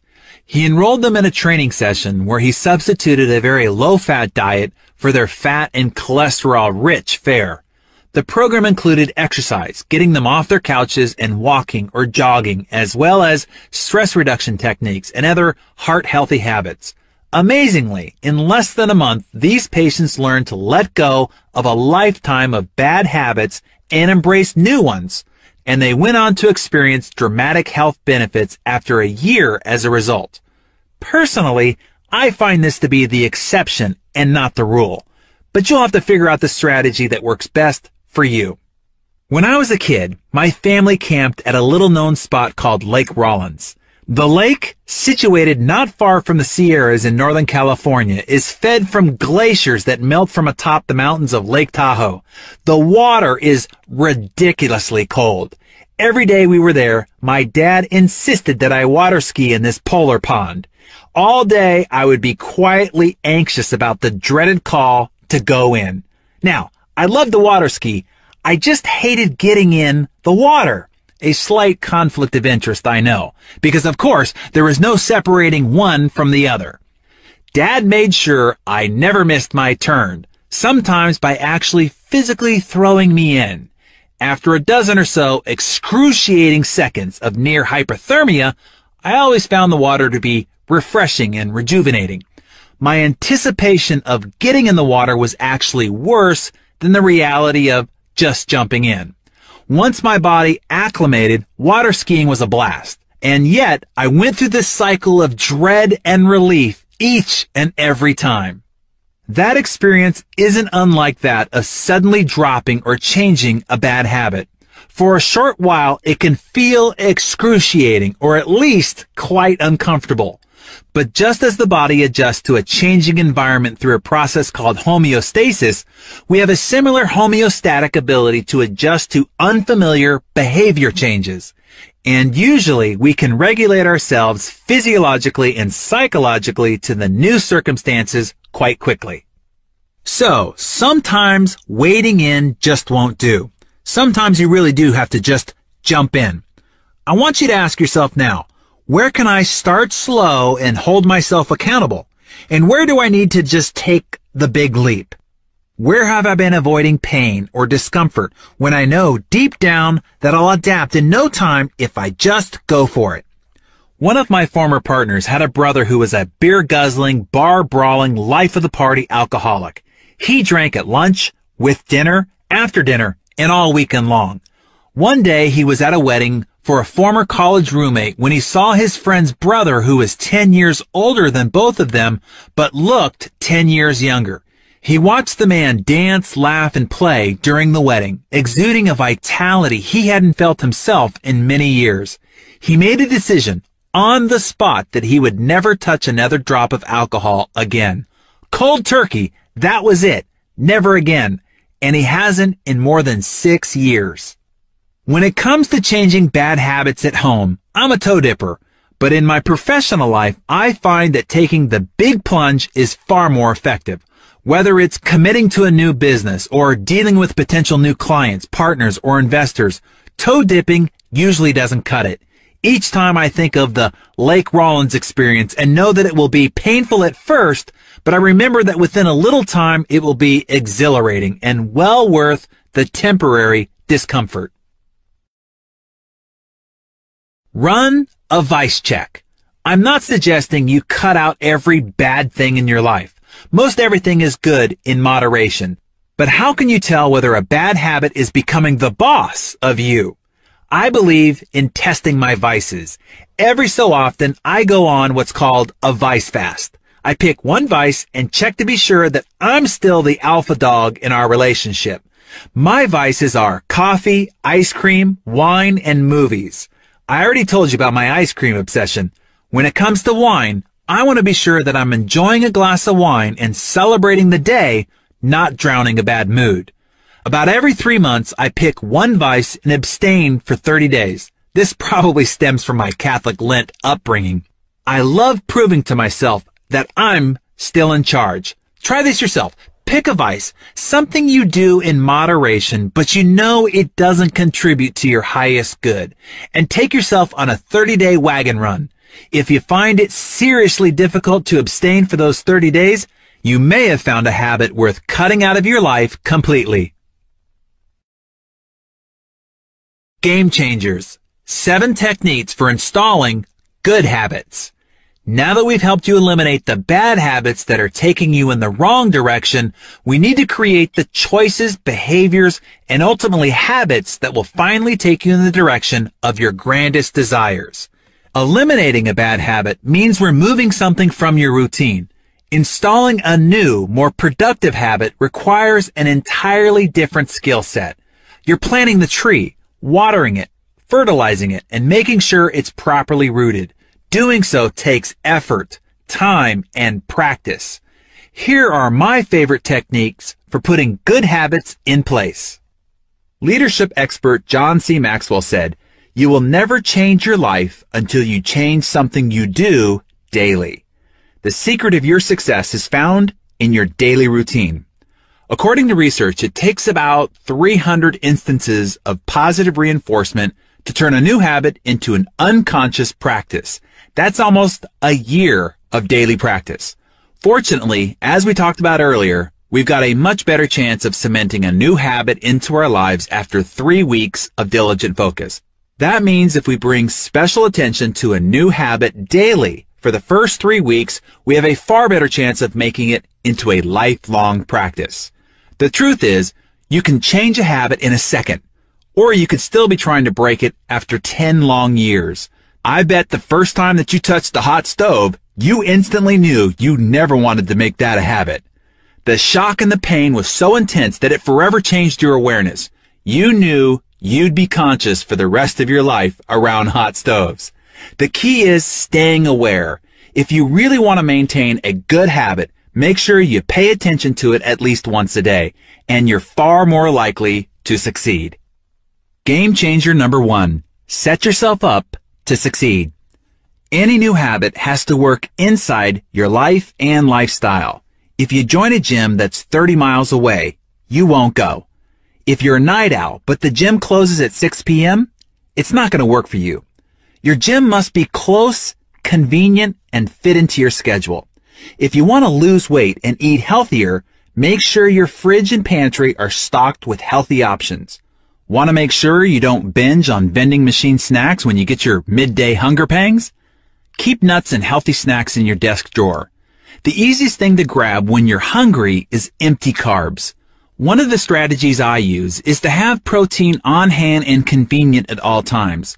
So what I do is I cook up a bunch of chicken on Sunday, package it up, and have it ready throughout the week. Now, I guess it's part confessional. One of my most distracting and destructive habits is my email addiction. Seriously, this is no laughing matter. I could lose hours of focus every day with the massive amounts of email flooding my inbox if I'm not vigilant about staying organized and focused. To set up the discipline of my new habit of only checking email three times a day, here's what I did. I turned off all alarms, all automatic receive functions, and shut the program down whenever I'm not in one of those three windows of allocated time. I have to build walls around that time vortex lest I keep falling in all day long. When I asked Donald Trump what was one of his competitive advantages, this is what he said. I work efficiently, which requires focus. Many people underestimate the power of focus, and it's something I observe, and I can tell who has it and who doesn't. Well, it appears to have worked for the Donald. He seems to be getting a lot more done than you and I. So I challenge you with what I'm constantly challenging myself. Are you staying focused on your most important priorities, those few key habits that could dramatically improve your efficiency, productive output, and quality life experience rather than getting bogged down in life's unessentials. Game changer number two. Think addition, not subtraction. When I interviewed Montel Williams for success, he told me about the strict diet he maintains because of the disease that afflicts him, multiple sclerosis. Montel has adopted something called the add-in principle, and I think it's a wildly effective tool for anyone with a goal. He said, it's not so much what you attempt to take out of your diet, it's what you put in instead. This has become his analogy for life. Instead of thinking he has to deprive himself or take something out of his diet, example, I can't eat a hamburger, chocolate, or dairy, he thinks about what he can have instead, Today I'm going to have a salad and steamed vegetables and fresh figs. He fills his focus and his belly with what he can have so he no longer has attention or hunger for what he can't. Instead of focusing on what he has to sacrifice, Montel thinks about what he gets to add in. The result is a lot more powerful. A friend of mine wanted to break his bad habit of wasting too much time watching TV. To help out, I asked him what he'd like to do with the three hours of free time if he had it. He said he would play with his kids more. I asked him to pick a hobby he'd also want to explore. His choice was photography. A total techie, he went all out and got all the high-tech editing equipment, which he happily toted around on more family outings so he could take great photos of his kids. Then he spent hours in the evening editing and putting together slideshows and photo albums for the whole family to enjoy. They ended up spending time together, laughing, and remembering how much fun they'd had.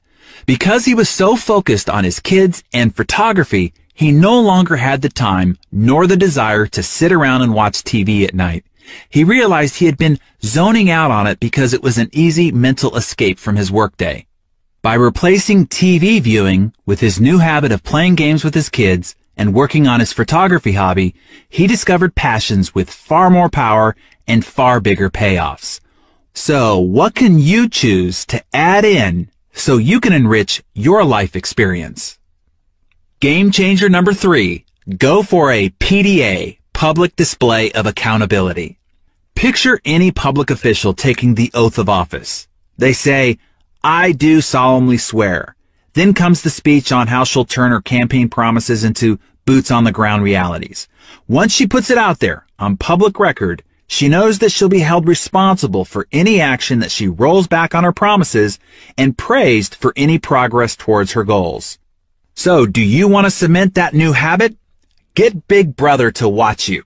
And it's never been easier with all the social media out there and available.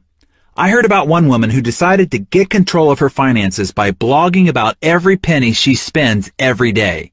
She got her family, friends, and plenty of colleagues following her spending habits, and as a result of the many eyes of scrutiny, she became far more responsible and disciplined in her finances.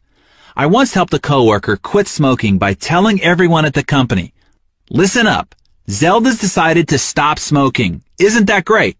She just smoked her last cigarette. And then I placed a big, huge wall calendar on the outside of her cubicle.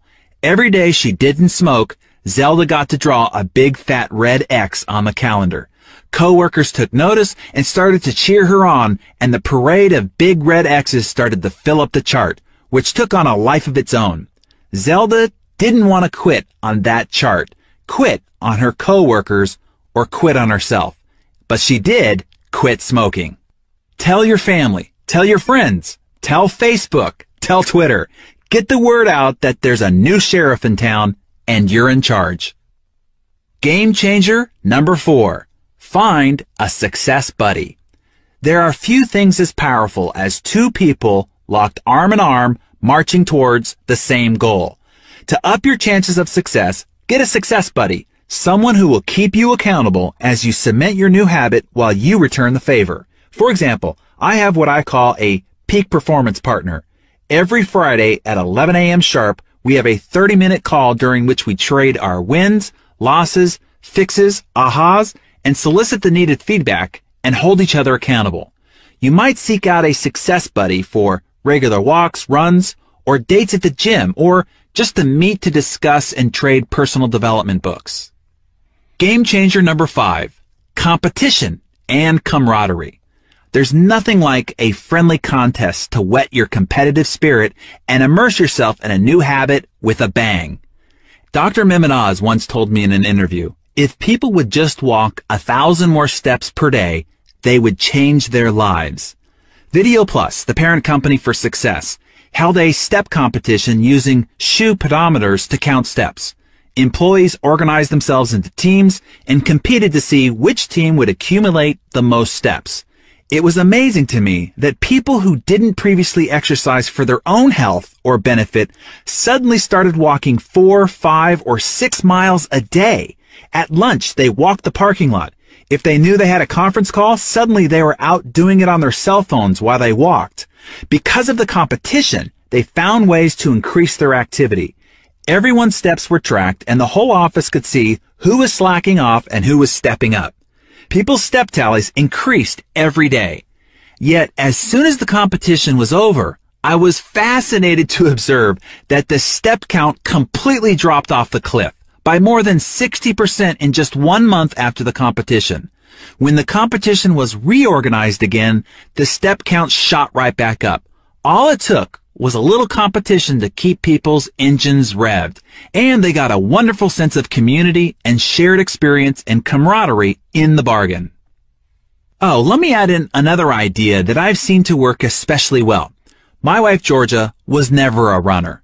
She's one of these women that other women hate because she stays in pretty great shape without having to do much.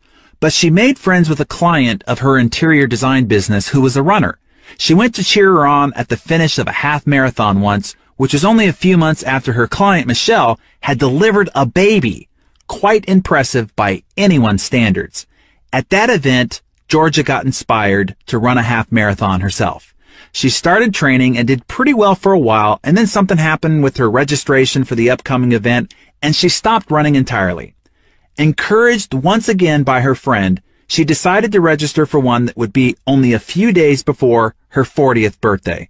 But this time, someone recommended the Nike Plus iPod sensor that builds a running training regimen and tracks her progress. I am super proud of her. She has been steadfast in keeping up with her training schedule. And one reason, in my observation, is because the system makes tracking and accountability easy and very visually evident. And she can compare her progress with her friends, which is a big part of keeping her motivation going and keeping her on track with her accountability. Not only does she know if she's keeping up with them, but now all her friends know and monitor her progress as well. So, as you look to incorporate new disciplines and habits into your lifestyle, look for ways to infuse some tracking and accountability measurement systems along the way with some friendly competition. Think about it. What can you organize with your friends, colleagues, or teammates? How can you inject fun rivalry and a competitive spirit into your new habit? Game changer number six. Celebrate.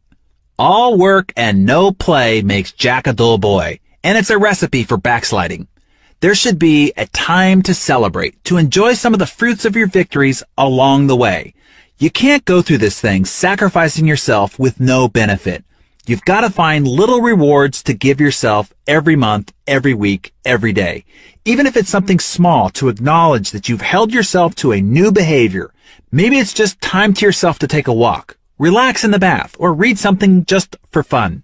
For bigger milestones, book a massage or have dinner at your favorite restaurant and promise yourself a nice big pot of gold when you reach the end of the rainbow. Change is hard. Yippee! There's one thing that 99% of failures and successful folks have in common. They all hate doing the same things. The difference is successful people do them anyway. Change is hard. That's why people don't transform their bad habits and why so many people end up unhappy and unhealthy. What excites me about this reality, however, is that if change were easy and everyone were doing it, it would be much more difficult for you and me to stand out and become an extraordinary success. Hey, ordinary's easy. Extraordinary is what will separate you from the crowd. Personally, I'm always happy when something is hard. Why, you ask? Because I know that most people won't do what it takes. Therefore, it will be easier for me to step in front of the pack and take the lead. I love what Dr. Martin Luther King Jr. said so eloquently. The ultimate measure of a man is not where he stands in the moment of comfort and convenience, but where he stands at the times of challenge. When you press on despite difficulty, tedium, and hardship, that's when you earn your improvement and gain strides on the competition. If it's hard, awkward, tedious, so be it. Just do it. And keep doing it, and the magic of the compound effect will reward you handsomely. Be patient. When it comes to breaking old bad habits and starting new ones, Remember to be patient with yourself. You've spent 20, 30, or 40 years or more repeating the bad behaviors you're trying to change. You've got to expect it's gonna take some time and some effort before you see lasting results. Science shows that the patterns of thoughts and actions repeated many times create what's called a neurosignature or brain groove, or a series of interconnected neurons that carry the thought patterns of a particular habit. Attention feeds the habit. When we give our attention to a habit, we activate the brain groove, releasing the thoughts, desires, and actions related to that habit.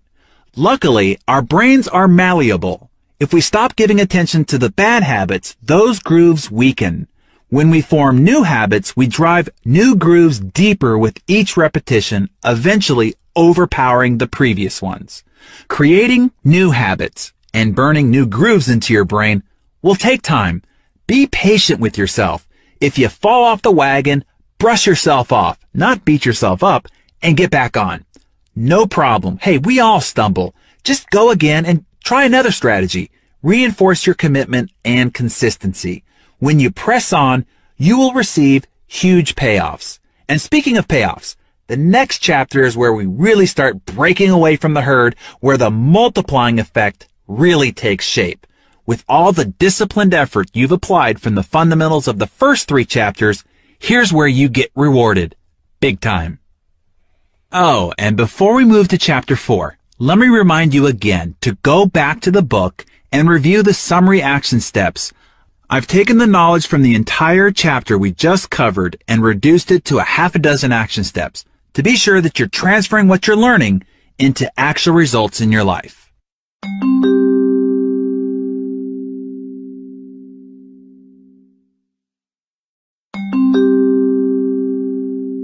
Chapter 4 Momentum I'd like to introduce you to a very good friend of mine.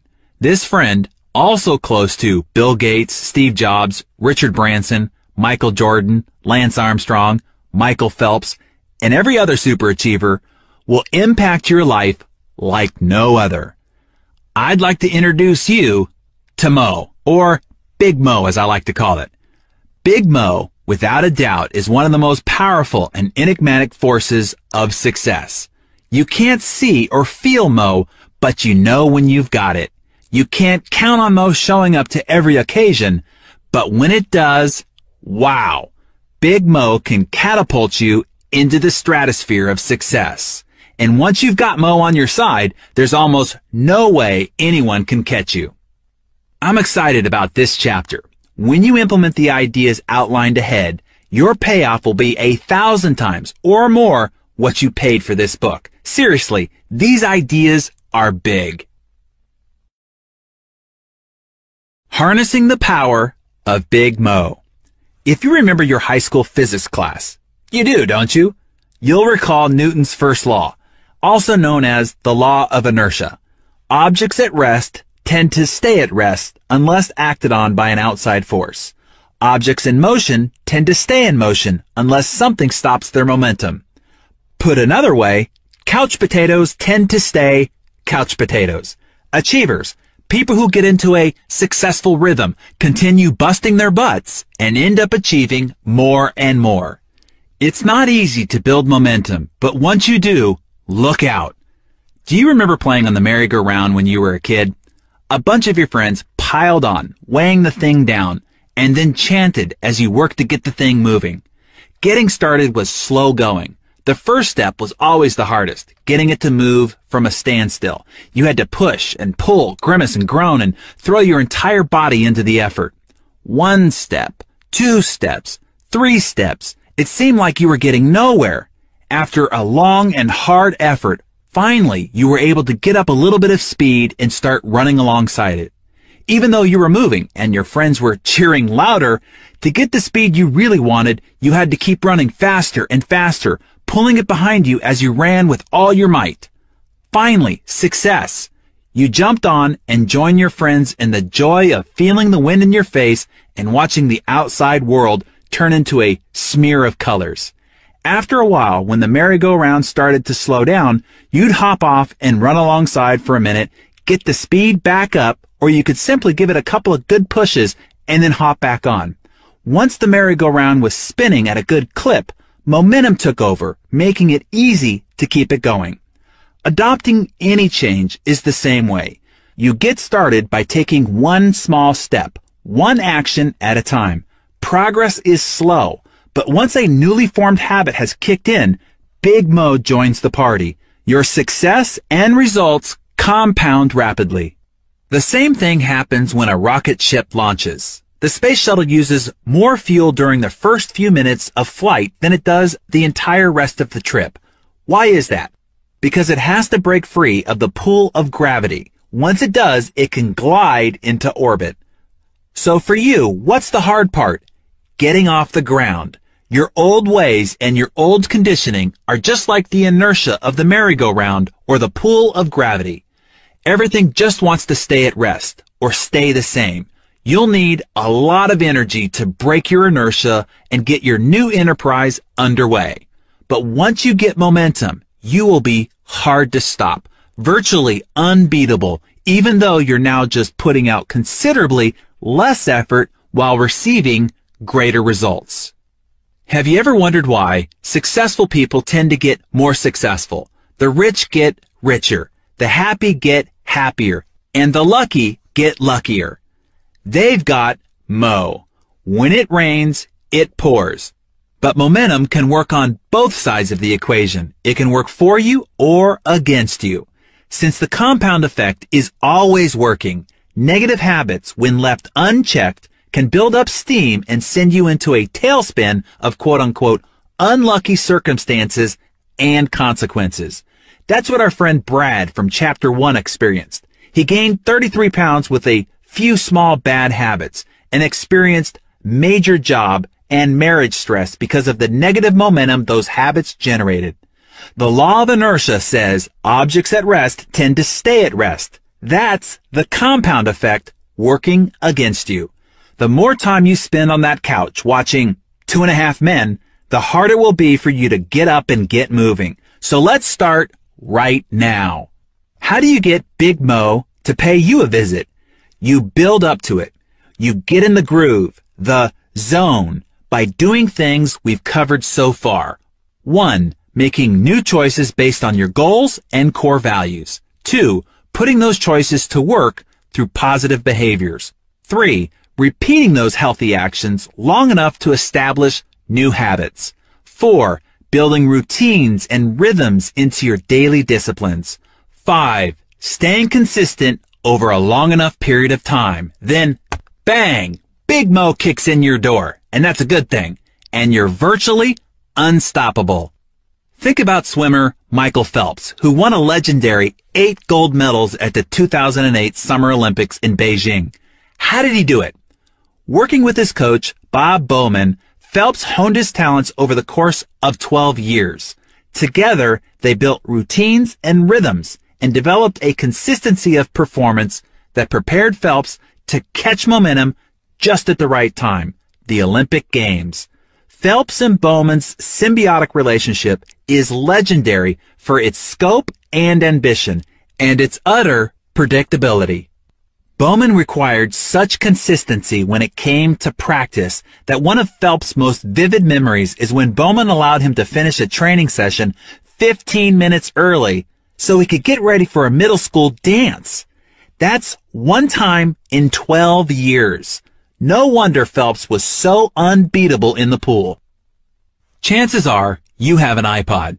Ever think about the evolution that made it possible for that little gizmo to wind up in your pocket? Apple was around a long time before they launched the iPod. While Mac computers have always had an intensely loyal following, they still comprise only a small fraction of the overall PC market. The iPod certainly wasn't the first MP3 player out there, Actually, Apple was late to the game, but they had something powerful going for them. The consistency of their efforts in maintaining customer loyalty, a steadfast commitment to high quality, innovative design, and ease of use. They made the MP3 player simple, cool, easy to use, and to play with, and promoted it through entertaining and inventive ad campaigns. It worked. It hit a nerve. But the iPod wasn't an overnight success like a lot of people assume. In 2001, the year Apple released the iPod, they went from 30% revenue growth the year previous to negative 33%. The following year, 2002, was also a negative revenue growth at negative 2%. But 2003, they saw a slight shift to the positive with 18%. Growth came again in 2004, up 33%.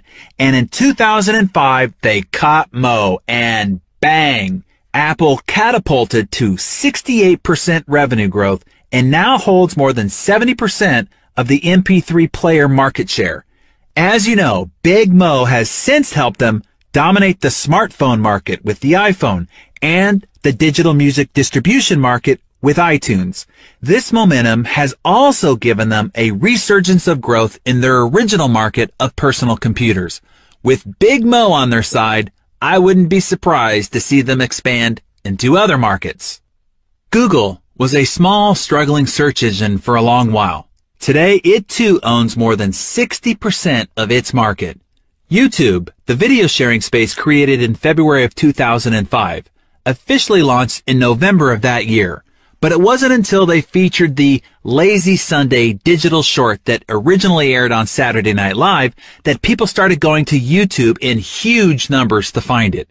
That YouTube video clip went viral. It got more than 5 million views before NBC asked to have it taken down.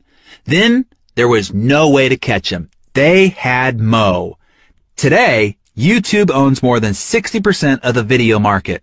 Google caught up with YouTube and the two young founders and paid them $1.65 billion to buy their Mo.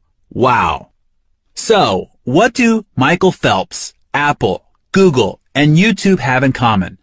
They were doing the same things before and after they achieved momentum. Their habits, disciplines, routines, and their consistency were the keys that unlocked momentum for each. And they became unstoppable when Big Mo showed up to their party.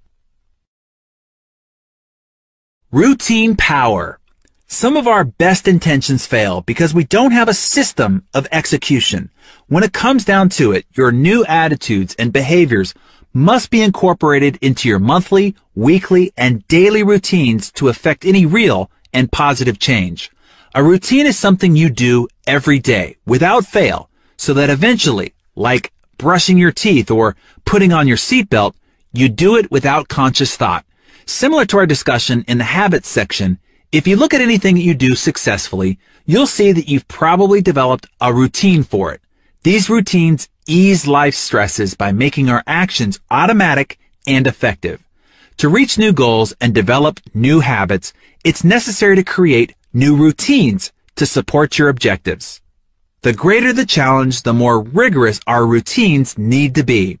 Ever wonder why they make military boot camp so hard? Where relatively minor tasks like making the bed, shining your shoes, or standing at attention become over the top important? Building routines to prep soldiers for combat is the most effective way to elicit efficient, productive, and reliable performance under intense pressure. The seemingly simplistic routines built and developed during basic training are so exact that soft, fearful, slovenly teenagers are transformed into lean, confident, mission-driven soldiers in only 8 to 12 weeks. Their routines are so well rehearsed that these young soldiers can instinctively act with precision in the middle of the chaos of combat. That intense level of training and practice prepares soldiers to carry out their duties even under the threat of imminent death. Now, your days might not be as dangerous, but without the proper routines built into your schedule, the results of your life can be unruly and unnecessarily hard. Developing a routine of predictable, daily disciplines prepares you to be victorious on the battlefield of life. Golfer Jack Nicklaus was famous for his pre-shot routine. He was religious about the dance that he would do before every shot a series of routine mental and physical steps that got him fully focused and ready for each shot. Jack would start out behind the ball, then pick out one or two intermediate spots between the ball and the target. As he walked around and approached the ball, the first thing that he would do is line his club face up with the intermediate target. He wouldn't put his feet into position until he felt that he had his club face properly squared up. Then he would take his stance. From there, he would waggle the club, look out to his ultimate target, then back to his intermediate target and back to the golf club and repeat that view a couple of times. Then and only then would he strike the ball. During one of the important majors, a psychologist timed Nicklaus from the moment he pulled the club out of the bag until the moment he hit the ball. Guess what? Each shot from the first tee to the 18th green the timing of Jack's routine supposedly never varied more than one second. That is amazing. The same psychologist measured Greg Norman during his unfortunate collapse at the 1996 Masters. Lo and behold, his pre-shot routine got faster and faster as the round progressed. Varying his routine stunted his rhythm and consistency, and he was never able to catch momentum. The moment Norman changed his routine, his performance became unpredictable and his results erratic. Football kickers likewise cherish their pre-kick routines, which allow them to get into sync with the thousands of times they have done the same action. Without a pre-kick routine, their performance under game time pressure greatly diminishes. Pilots go through their pre-flight checklist, even when a pilot has logged thousands of hours and the plane just came in from a perfect performance review from a previous destination, the pilot goes through a pre-flight checklist every time without fail.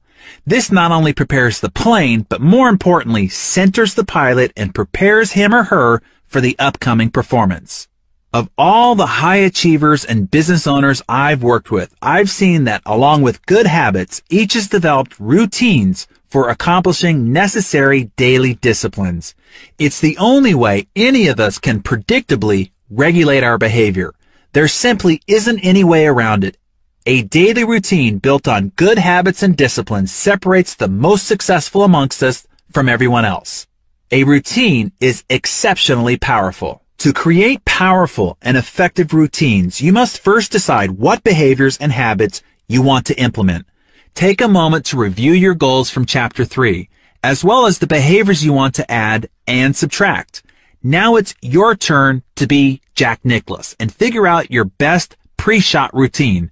Be intentional about what components belong.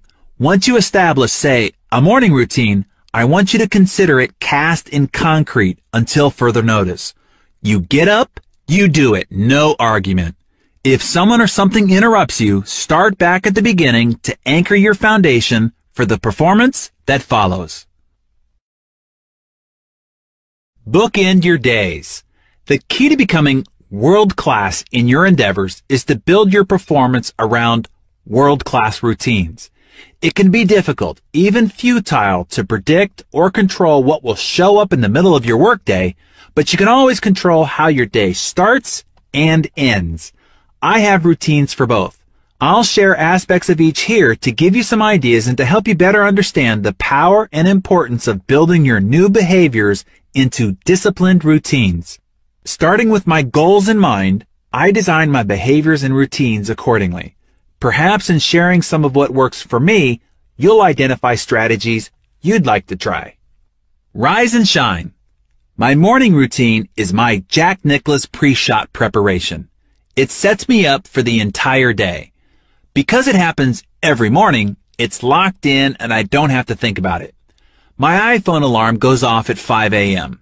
Well, confession, sometimes 5.30 a.m. And I hit the snooze button. Then I know I have eight minutes. Why eight? I have no idea. Ask Steve Jobs. He programmed it. During those eight minutes, I do three things. First, I think of all the things that I'm grateful for.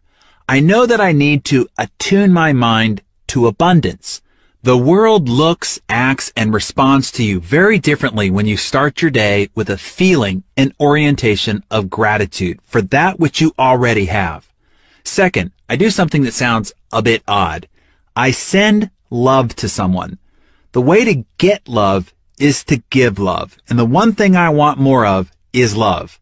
I give love by thinking of one person, anyone. It could be a friend, a relative, a coworker, or even just somebody I met in the supermarket. It really doesn't matter. And then I send love to them by imagining all the things that I wish and hope for them. Some would call this a blessing or a prayer. I call it a mental love letter. Third, I think about my number one goal and decide which three things I'm going to do on this day to move closer to reaching it. For example, at the time of this recording, my number one goal is to deepen the love and intimacy in my marriage. So each morning I plan out three things that I can do to make sure that my wife feels loved, respected, and beautiful. Now when I get up, I put on a pot of coffee, and while it's brewing, I do a series of stretches for about 10 minutes. This is something I picked up from Dr. Oz. If you've lifted weights your whole life as I have, you get stiff. I realized that the only way I was going to incorporate more stretching into my life was to make it a routine. I had to figure out where in my schedule I could possibly fit this in. And while the coffee is brewing is as good a time as any. Once I finish my stretches and pour my cup of joe, I sit down in my comfy leather recliner, set my iPhone for 30 minutes, no more, no less, and read something positive and instructional. When the alarm sounds, I take my most important project and work on it for an hour of completely focused and undistracted effort. Notice that I haven't opened up my email yet. Then every morning at 7 a.m., I have what I call my calibration appointment, a reoccurring appointment set in my calendar where I take 15 minutes to calibrate my day. This is where I brush over my top three one year and five year goals, my key quarterly objectives, and my top goal for the week and month. Then here's the most important part of the calibration appointment. I review or set my top three MVPs. That is most valuable priorities for that day. I ask myself, if I only did three things today, what are the actions that will produce the greatest results moving me closer to my big goals? Then and only then do I open up email and send out a flurry of tasks and delegations to get the rest of my team started on their day. And then I quickly close down my email and go to work on my MVPs. Now, the rest of the day can take on a million different shapes, but as long as I go through my morning routine, a majority of my key disciplines that I need to be practicing are already taken care of, and I'm already properly grounded and prepared to perform at a much higher level than if I started out each day erratically, or worse, with a set of bad habits. Sweet dreams. In the evening, I like to do what's called cash out. Something I learned from waiting tables in my youth. Before we could go home, we had to cash out, meaning turn in all our receipts, credit card slips, and the cash. Everything had to add up or there was big trouble. It too is important to cash out your day's performance. Compared to your plan for the day, how did it go? What do you need to carry over to tomorrow's plan? What else needs to be added based on what showed up throughout the day? What's no longer important and needs to be scratched out. Additionally, I like to log in my journal any new ideas, ahas, or insights that I picked up throughout the day. This is how I've collected more than 40 journals of incredible ideas, insights, and strategies. Finally, I like to read at least 10 pages of an inspirational book before I go to sleep. I know the mind continues to process the last information consumed before bedtime. So I want to focus my attention on something constructive and helpful in making progress with my goals and ambitions. So that's it. All hell could break loose throughout the day, but because I control the bookends, I know I'm always going to start and finish strong. Shake it up. Every so often, I like to interrupt my routines. Otherwise, life gets stale and I plateau. An easy example is working out with weights. When I work out the same way, at the same time, doing the same repetitive movements week after week, my body stops showing the compounded results. I get bored, lose my passion, and Big Mo is a no-show. That's why it's important to mix it up. Challenge yourself in new ways and freshen up your experience. Right now I'm working on adding more adventure into my life. I set weekly, monthly, and yearly goals to do something I wouldn't normally do. Now, most of the time, it's nothing earth shattering, but things such as eating different kinds of food, taking a class, visiting a new destination, or joining a club to meet new people. This change of pace makes me feel alive, helps recapture my passion, and offers me opportunities for fresh perspectives. So, look at your routines. If something that used to energize you has become the same old, same old, or is no longer generating powerful results, switch it up. Getting into a rhythm, finding your new groove. Once your daily disciplines have become a routine, you want the succession of those steps to create a rhythm. When your disciplines and actions jive into a regular weekly, monthly, quarterly, and yearly rhythm, it's like laying a big welcome mat at the front door for Big Mo. Here's an analogy. It's like the big giant wheels of a steam locomotive. At a standstill, it takes very little to keep it from moving forward. A one inch block of wood placed under the front wheel will do the job. It takes an incredible amount of steam to get the pistons to move that cause a series of connections to get the big giant wheels to just budge. It's a slow process, but once the train starts rolling, the wheels get into a rhythm.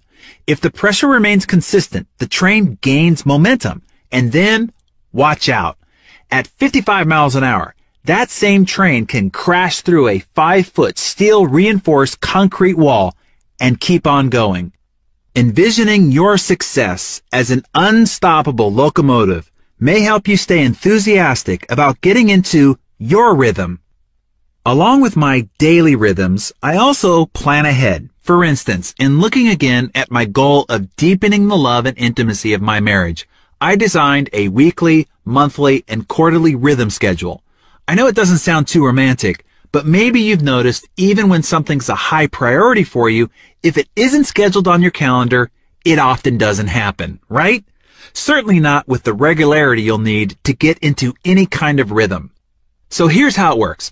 Every Friday night is date night, and Georgia and I go out or do something special together. At 6 p.m., an alarm goes off on both our iPhones, and no matter what we're doing, date night is on. Every Saturday is FD, Family Day, which means no working. Essentially, sundown on Friday night until sunup on Sunday morning is time we devote to the marriage and family. If you don't create these boundaries, one day has a tendency to flow into the next. Unfortunately, the people who get shoved aside are often the most important. Now, every Sunday night, also at 6 p.m., we have our RR, Relationship Review. This is a practice I picked up from relationship experts Linda and Richard Eyre. During this time, we discuss the previous week's wins, losses, as well as the adjustments we need to make in our relationship. We start the conversation by telling each other a few things we appreciate about the other during the previous week. It's helpful to start off with the good stuff. Then, using an idea I picked up from my interview with Jack Canfield, we ask each other, on a scale of 1 to 10, 10 being the best, how would you rate our relationship this week? This really gets the discussion of wins and losses flowing. Oh boy. Then we discuss the adjustments that need to be made through this follow-up question. What would it take to make the experience a 10? By the end of the discussion, both of us feel heard and validated, and we've made our observations and wishes clear moving into the next week. This is an incredible process. I highly recommend it if you dare. Now, every month, Georgia and I schedule something unique and memorable. Jim Rohn taught me this. Life is simply a collection of experiences. Our goal should be to increase the frequency and intensity of good experiences. Once a month, we try to do something that creates an experience that has some memorable intensity. It could be driving up to the mountains or going on an adventurous hike or driving up to LA to try a new fancy restaurant out or going sailing in the bay, whatever. Something out of the ordinary that has a heightened experience and creates an indelible memory. And once a quarter, we plan a two or three day getaway. I like to do a quarterly review of all my goals and life patterns, and this is a great time to do a deeper check-in on how things are going in our relationship. Then we have our special travel vacation, plus our holiday traditions and our New Year's hike and goal setting ritual. You can see that once all of this is scheduled, you no longer have to think about what you need to be doing. Everything happens naturally. We've created a rhythm that gives us momentum. Allow me to jump off the script again here and share something Harvey Mackay told me about marriage. He said, I learned the day I got married that anyone can fall in love. It takes no talent whatsoever to fall in love, but to remain in love is a real challenge. And you have to make that priority one, two, and three in your life. On the topic of creating a great marriage, one of the great models for my life was my mentor Paul J. Meyer and his wife Jane. The best way to explain this is a letter I received not too long ago from a man named David in Buckley, Washington. David wrote how he had been at a friend's house and was asked to make a beer run, but his car was blocked in, so he borrowed a friend's car. When he got in the car, the Success CD was playing with the interview between Paul J. Meyer and me back from our June issue of 2008. He thought it was the radio, so he just let it play. In the interview, I was asking Paul how he's kept such an amazing magic in his marriage of 37 years. Paul was explaining how he has sent Jane flowers every week for 37 years and how he purposefully and intentionally has treated her the same every day as he did during courtship. He never stopped courting her. Every day of their marriage, Paul said he found reasons to tell her he loved her at least 10 times every day. I knew Paul and Jane personally, and I can attest to this. While Dave was driving, listening to this interview, for some reason, at that time, in that moment, those words penetrated Dave's heart. That evening, he sat down with his wife and said, I realized I've been wrapped up in myself, not giving you the attention, respect, reverence, and love you deserve. I'd like to renew my commitment to you tonight to be the man I promised to be when we first got married. I love you, Katie. I always have. But now I promise to tell you and show you every day. Dave wrote that his wife Katie burst into tears and couldn't speak for several minutes. When she finally calmed down, she said, I have been living with a broken heart for many months now. I didn't think you loved me anymore, and the pain became too much. Two days earlier, I met with an attorney to file for divorce. I was planning to tell you tomorrow morning. Dave said, that CD saved my marriage. It saved my life. Paul Meyer's example showed me how I could be in my marriage. The past year has been the best of my life. We've never been more in love and never happier together. Thank you. The lesson here is it doesn't take very much to completely turn around your marriage. And it doesn't take very much to neglect or destroy it and create lots of pain around you. Stay focused and consistent on the little things every day that make for magic in your marriage and magic in the results of every area of your life. If you stay focused on the small, smart choices, the compound effect of them is profound. Registering your rhythm. I want to share with you something I created for myself that helps me keep track of the rhythm of a new behavior. I call it the rhythm register, and I think you'll find it extremely helpful for you too. If you want to drink more water or take more steps each day or acknowledge your spouse more affectionately, whatever behavior you've decided you need to move towards your goal, you'll want to track it to see the evidence and to make sure that you're firing on all cylinders and establishing a rhythm. You can download a copy of that document for free at thecompoundeffect.com forward slash free. The rhythms of life. When people get started in any new endeavor, they almost always overdo it. Of course, I want you to feel excited about setting up a rhythm for success, but you need to find a program that you can absolutely, positively do in the long term without renegotiation. I don't want you thinking of the rhythms you can do for this week, month, or even the next 90 days. I want you to think about what you can do for the rest of your life. The compound effect, the positive results you want to experience in your life will be the result of smart choices and actions repeated consistently over time. You win when you take the right steps day in and day out, but you set yourself up for failure by doing too much too soon. A friend to the success team, who will remain unnamed to protect the guilty, decided after seeing a picture I'd posted of him on Twitter that he was going to get in shape. This was a massive shift of lifestyle for him. On the job, he sits for at least a dozen hours a day, and he hates to exercise. Previously, he explained that he would find ways of avoiding using certain dishes or accessing files if it required him to squat and bend down to get them. That's how much of an aversion he had to physical activity. Still, he made a resolution to get in shape. He joined a gym, hired a personal trainer, and began working out two hours a day, five days a week. Richard, let's call him. I said, that's a mistake. You will not be able to maintain that commitment and will eventually Stop doing it. You're setting yourself up for failure. He pushed back, assuring me that he changed forever. Even his trainer had recommended the intense push. I'm committed, he said. I want to be able to see my abs. Richard, what's your real goal? I asked him. I knew that he wasn't gunning to be on the cover of Men's Fitness. I want to be trim. I want to be healthy, he told me. Why? I asked. I want vitality. I want to be here long enough to see my kids have kids, he replied. These were his real, meaningful motivations. Richard wanted to be in it for the long haul. That meant he was signing on not for bikini season, but for a long-term commitment to fitness.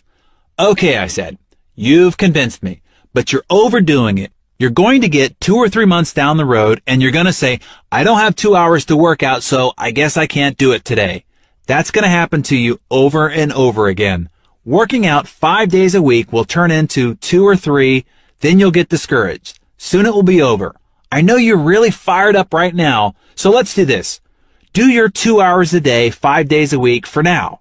It takes a lot of steam to get the wheels to budge from inertia, remember? But don't do it any longer than 60 or 90 days. Then I want you to scale it down to an hour or an hour and 15. You can still do your five days a week if you have to, but I would probably encourage you to go to four. Do that another 60 to 90 days. Then I want you to consider an hour a day for a minimum of three days a week. Four if you're feeling extra spry. That's the program I want you to work towards because if you don't get into something you can maintain, you won't do it at all. I really had to struggle to get Richard to comprehend this because at the moment he was all gung ho. He thought he was going to be able to stick with this new routine for a lifetime. For someone who's never worked out to start working out two hours a day, five days a week is a surefire dead end. You have to build a program that you can do for 50 years, not five weeks or five months. It's okay if you go strong for a while, but you've got to be able to see the light at the end of the tunnel so that you can start scaling back. You can always find 45 minutes to an hour a few times a week, but to find two hours, five days a week to make your routine work, That'll never happen. Remember, consistency, that's the critical component of success. The power of consistency. I mentioned at the beginning of this book that if there's one discipline that gives me the competitive advantage, it's my ability to be consistent. Nothing kills Big Mo quicker and with more certainty than a lack of consistency. Even good, passionate and ambitious people with good intentions can fall short when it comes to consistency, but it's a powerful tool that you can use to launch the flight towards your goals. Think of it like this comparison. If you and I flew planes from Los Angeles to Manhattan, but you took off and had to land in every state in between, while I flew straight through, even if you went 500 miles an hour while you were in the air and I only traveled at a rate of 200 miles an hour, I'd still beat you by a big margin. The time and energy it takes for you to repeatedly stop and start and get back to momentum makes your trip at least 10 times as long. In fact, most likely you wouldn't even make it. You'd run out of fuel, energy, motivation, belief, will at some point. It's far easier and requires a lot less energy to take off once and just maintain a regular speed, even if it's slower than most everyone else all along the way. The pump well. When you start thinking about slacking off on your routines and rhythms, consider the massive cost of inconsistency. It's not the loss of the single action that you're not doing or the tiny results that it creates.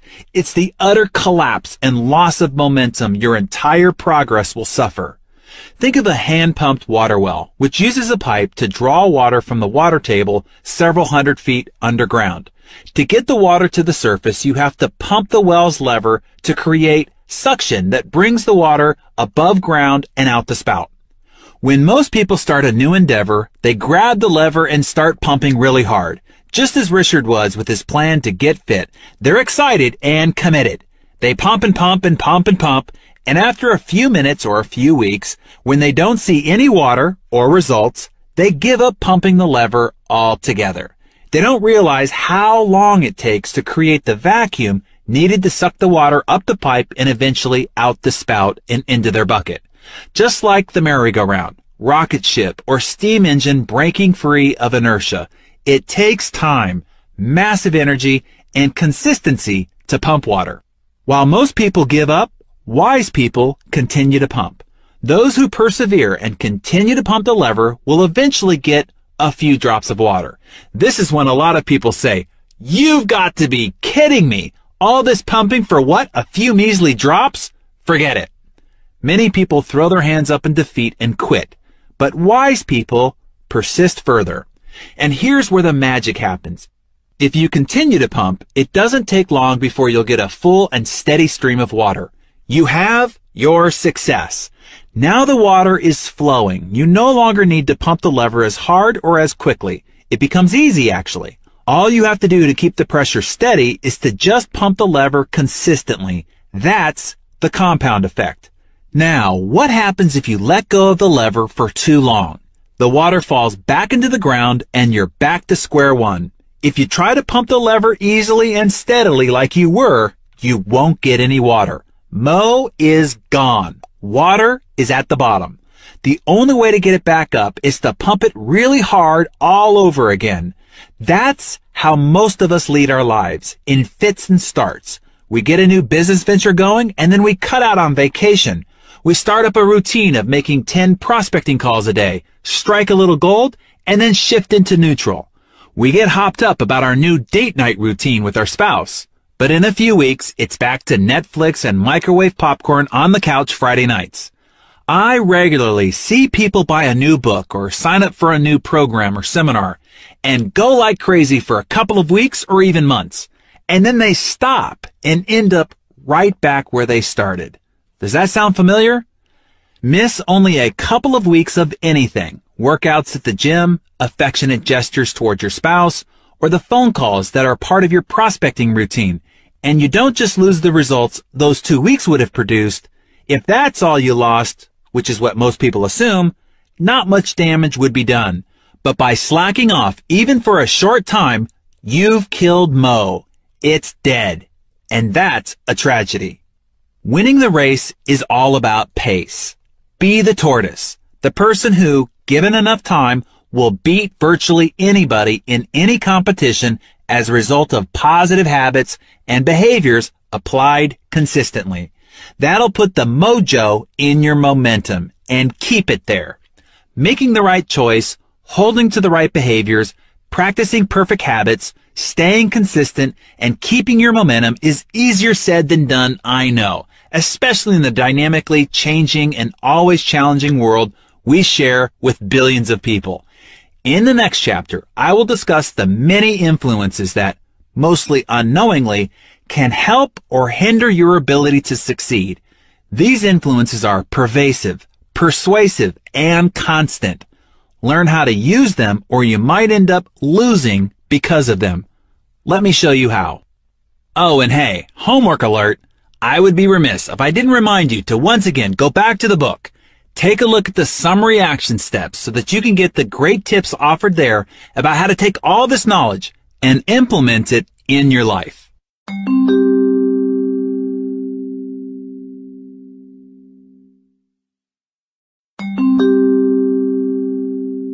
Chapter 5 Influences Hopefully by now, you understand exactly how important your choices are. Even those that seem insignificant when compounded make an extreme impact on your life. We've also discussed the fact that you are 100% responsible for your life. You alone are responsible for the choices you make and the actions you take. That said, you must also realize your choices, behaviors, and habits are influenced by very powerful external forces. Most of us aren't aware of the subtle control these forces have on our lives.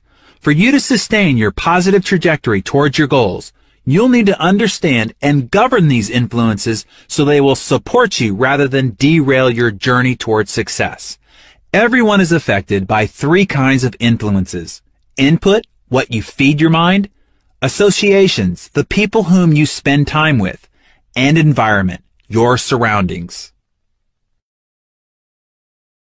1. Input. Garbage in, garbage out.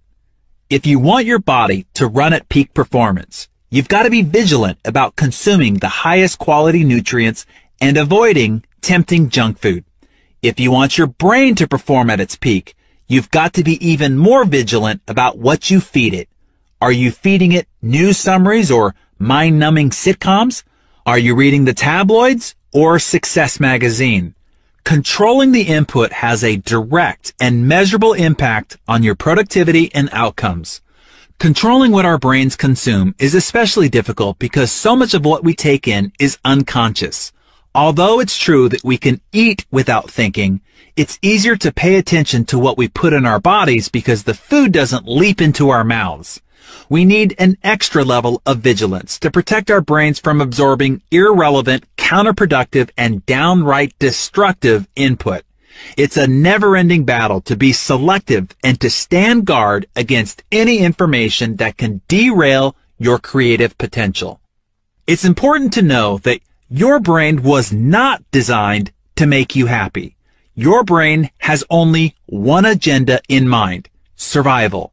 It is always watching for signs of lack and attack. Your brain is programmed to seek out the negative, dwindling resources, destructive weather, whatever's out to hurt you. So when you switch on that radio on the way to work and get bombarded with all those reports about robberies, fires, attacks, the tanking economy, your brain lights up. It now will spend all day chewing over that feast of fear, worry, and negativity. It's the same deal when you tune into the evening news after work. More bad news? Perfect. Your mind will stew on that all night long. Left to its own devices, your mind will traffic in the negative, worrisome, and fearful all day and night. We can't change our DNA, but we can change our behavior. We can teach our minds to look beyond lack and attack. How? We can protect and feed our mind. We can be disciplined and proactive about what we allow in. Don't drink dirty water. You get in life what you create. Expectation drives the creative process. What do you expect? You expect whatever it is that you're thinking about. Your thought process, the conversation in your head, is at the base of the results that you create in life. So the question is, what are you thinking about? What is influencing and directing your thoughts? The answer? Whatever you're allowing yourself to hear and see. This is the input you are feeding your brain, period. Your mind is like an empty glass. It will hold anything you put into it. You put in sensational news, salacious headlines, talk show rants, and you're pouring dirty water into your glass. If you've got dark, dismal, worrisome water in your glass, everything you create will be filtered through that muddy mess because that's what you'll be thinking about. Garbage in, garbage out. All that drive time radio yak about murders, conspiracies, deaths, bad economy, and political battles drives your thinking process, which drives your expectations, which drives your creative output. That is bad news.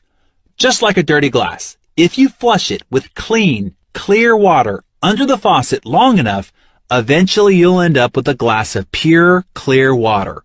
What is the clear water? Positive, inspirational, and supportive input and ideas. Stories of aspiration, people who, despite challenges, are overcoming obstacles and achieving great things. Strategies of success, prosperity, health, love, and joy. Ideas to create more abundance, to grow, expand, and become more. Examples and stories of what's good, right, and possible in the world. That's why we work so hard at Success Magazine. We want to provide you with those examples, those stories, and key takeaways that you can use to improve your view of the world, yourself, and the results you create.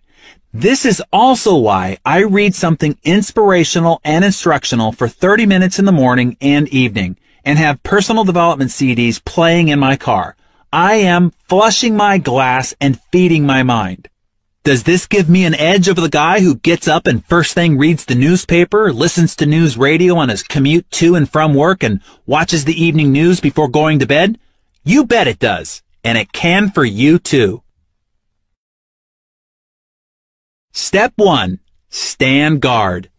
Unless you decide to hole up in a cave or on a desert island somewhere, you're gonna get dirty water in your glass.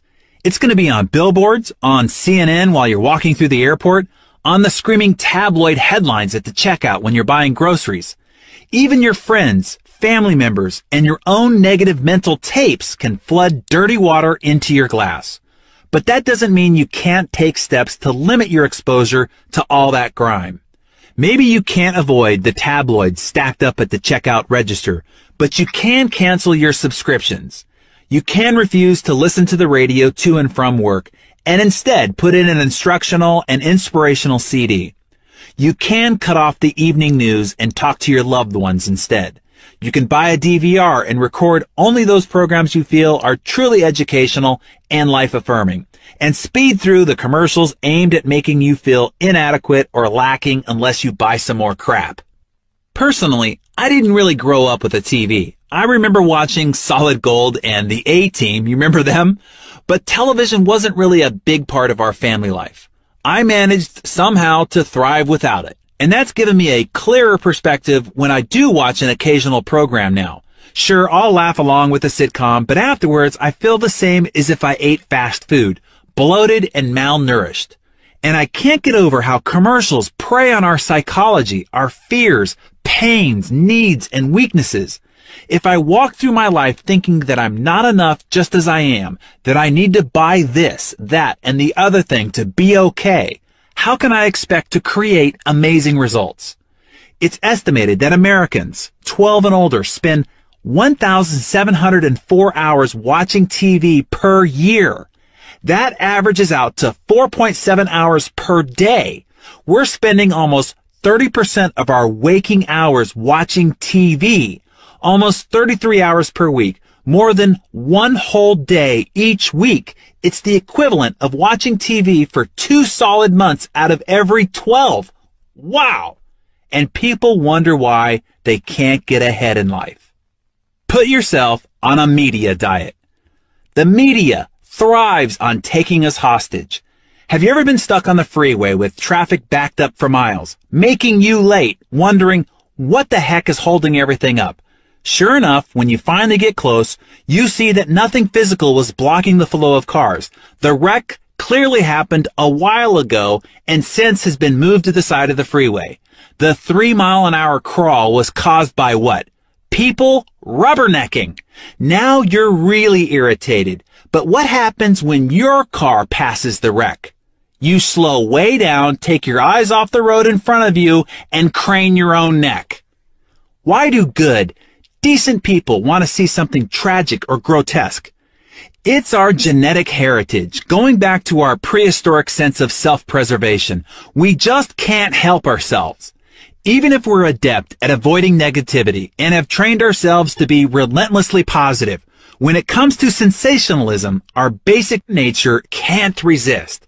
Media masters understand this. They know your nature in many ways better than you. The media has always used shocking and sensational headlines to draw attention. But today, instead of just three TV and radio networks, there are hundreds running 24-7. Instead of just a few newspapers, there are endless portals reaching us from our computers to our phones. The competition for your attention has never been bloodier, and the media jockeys continually up the ante in shock value. They find a dozen or so of the most heinous, scandalous, criminal, murderous, bleak, and horrid things that happen in the world each day and parade them through our papers, news channels, on the web, over and over. Meanwhile, during that same 24 hour period, millions of wonderful, beautiful, incredible things happened. Yet we hear very little about them. In being wired to seek out the negative, we create the demand for more and more. How could the positive news stories ever hope to compete with those ratings or advertising dollars? Let's go back to our freeway. Instead of a wreck on the side of the road, what if there was the most stunning, miraculous sunset you've ever seen? What would happen to the traffic then? I've seen this many times. It just whizzes by at top speed. The great danger of the media is that it gives us a very perverted view of the world because the focus and the repetition of messaging is on the negative. That's what our minds start believing. This warped and narrow view of what's not working has a severe influence on your creative potential. It can be crippling. My personal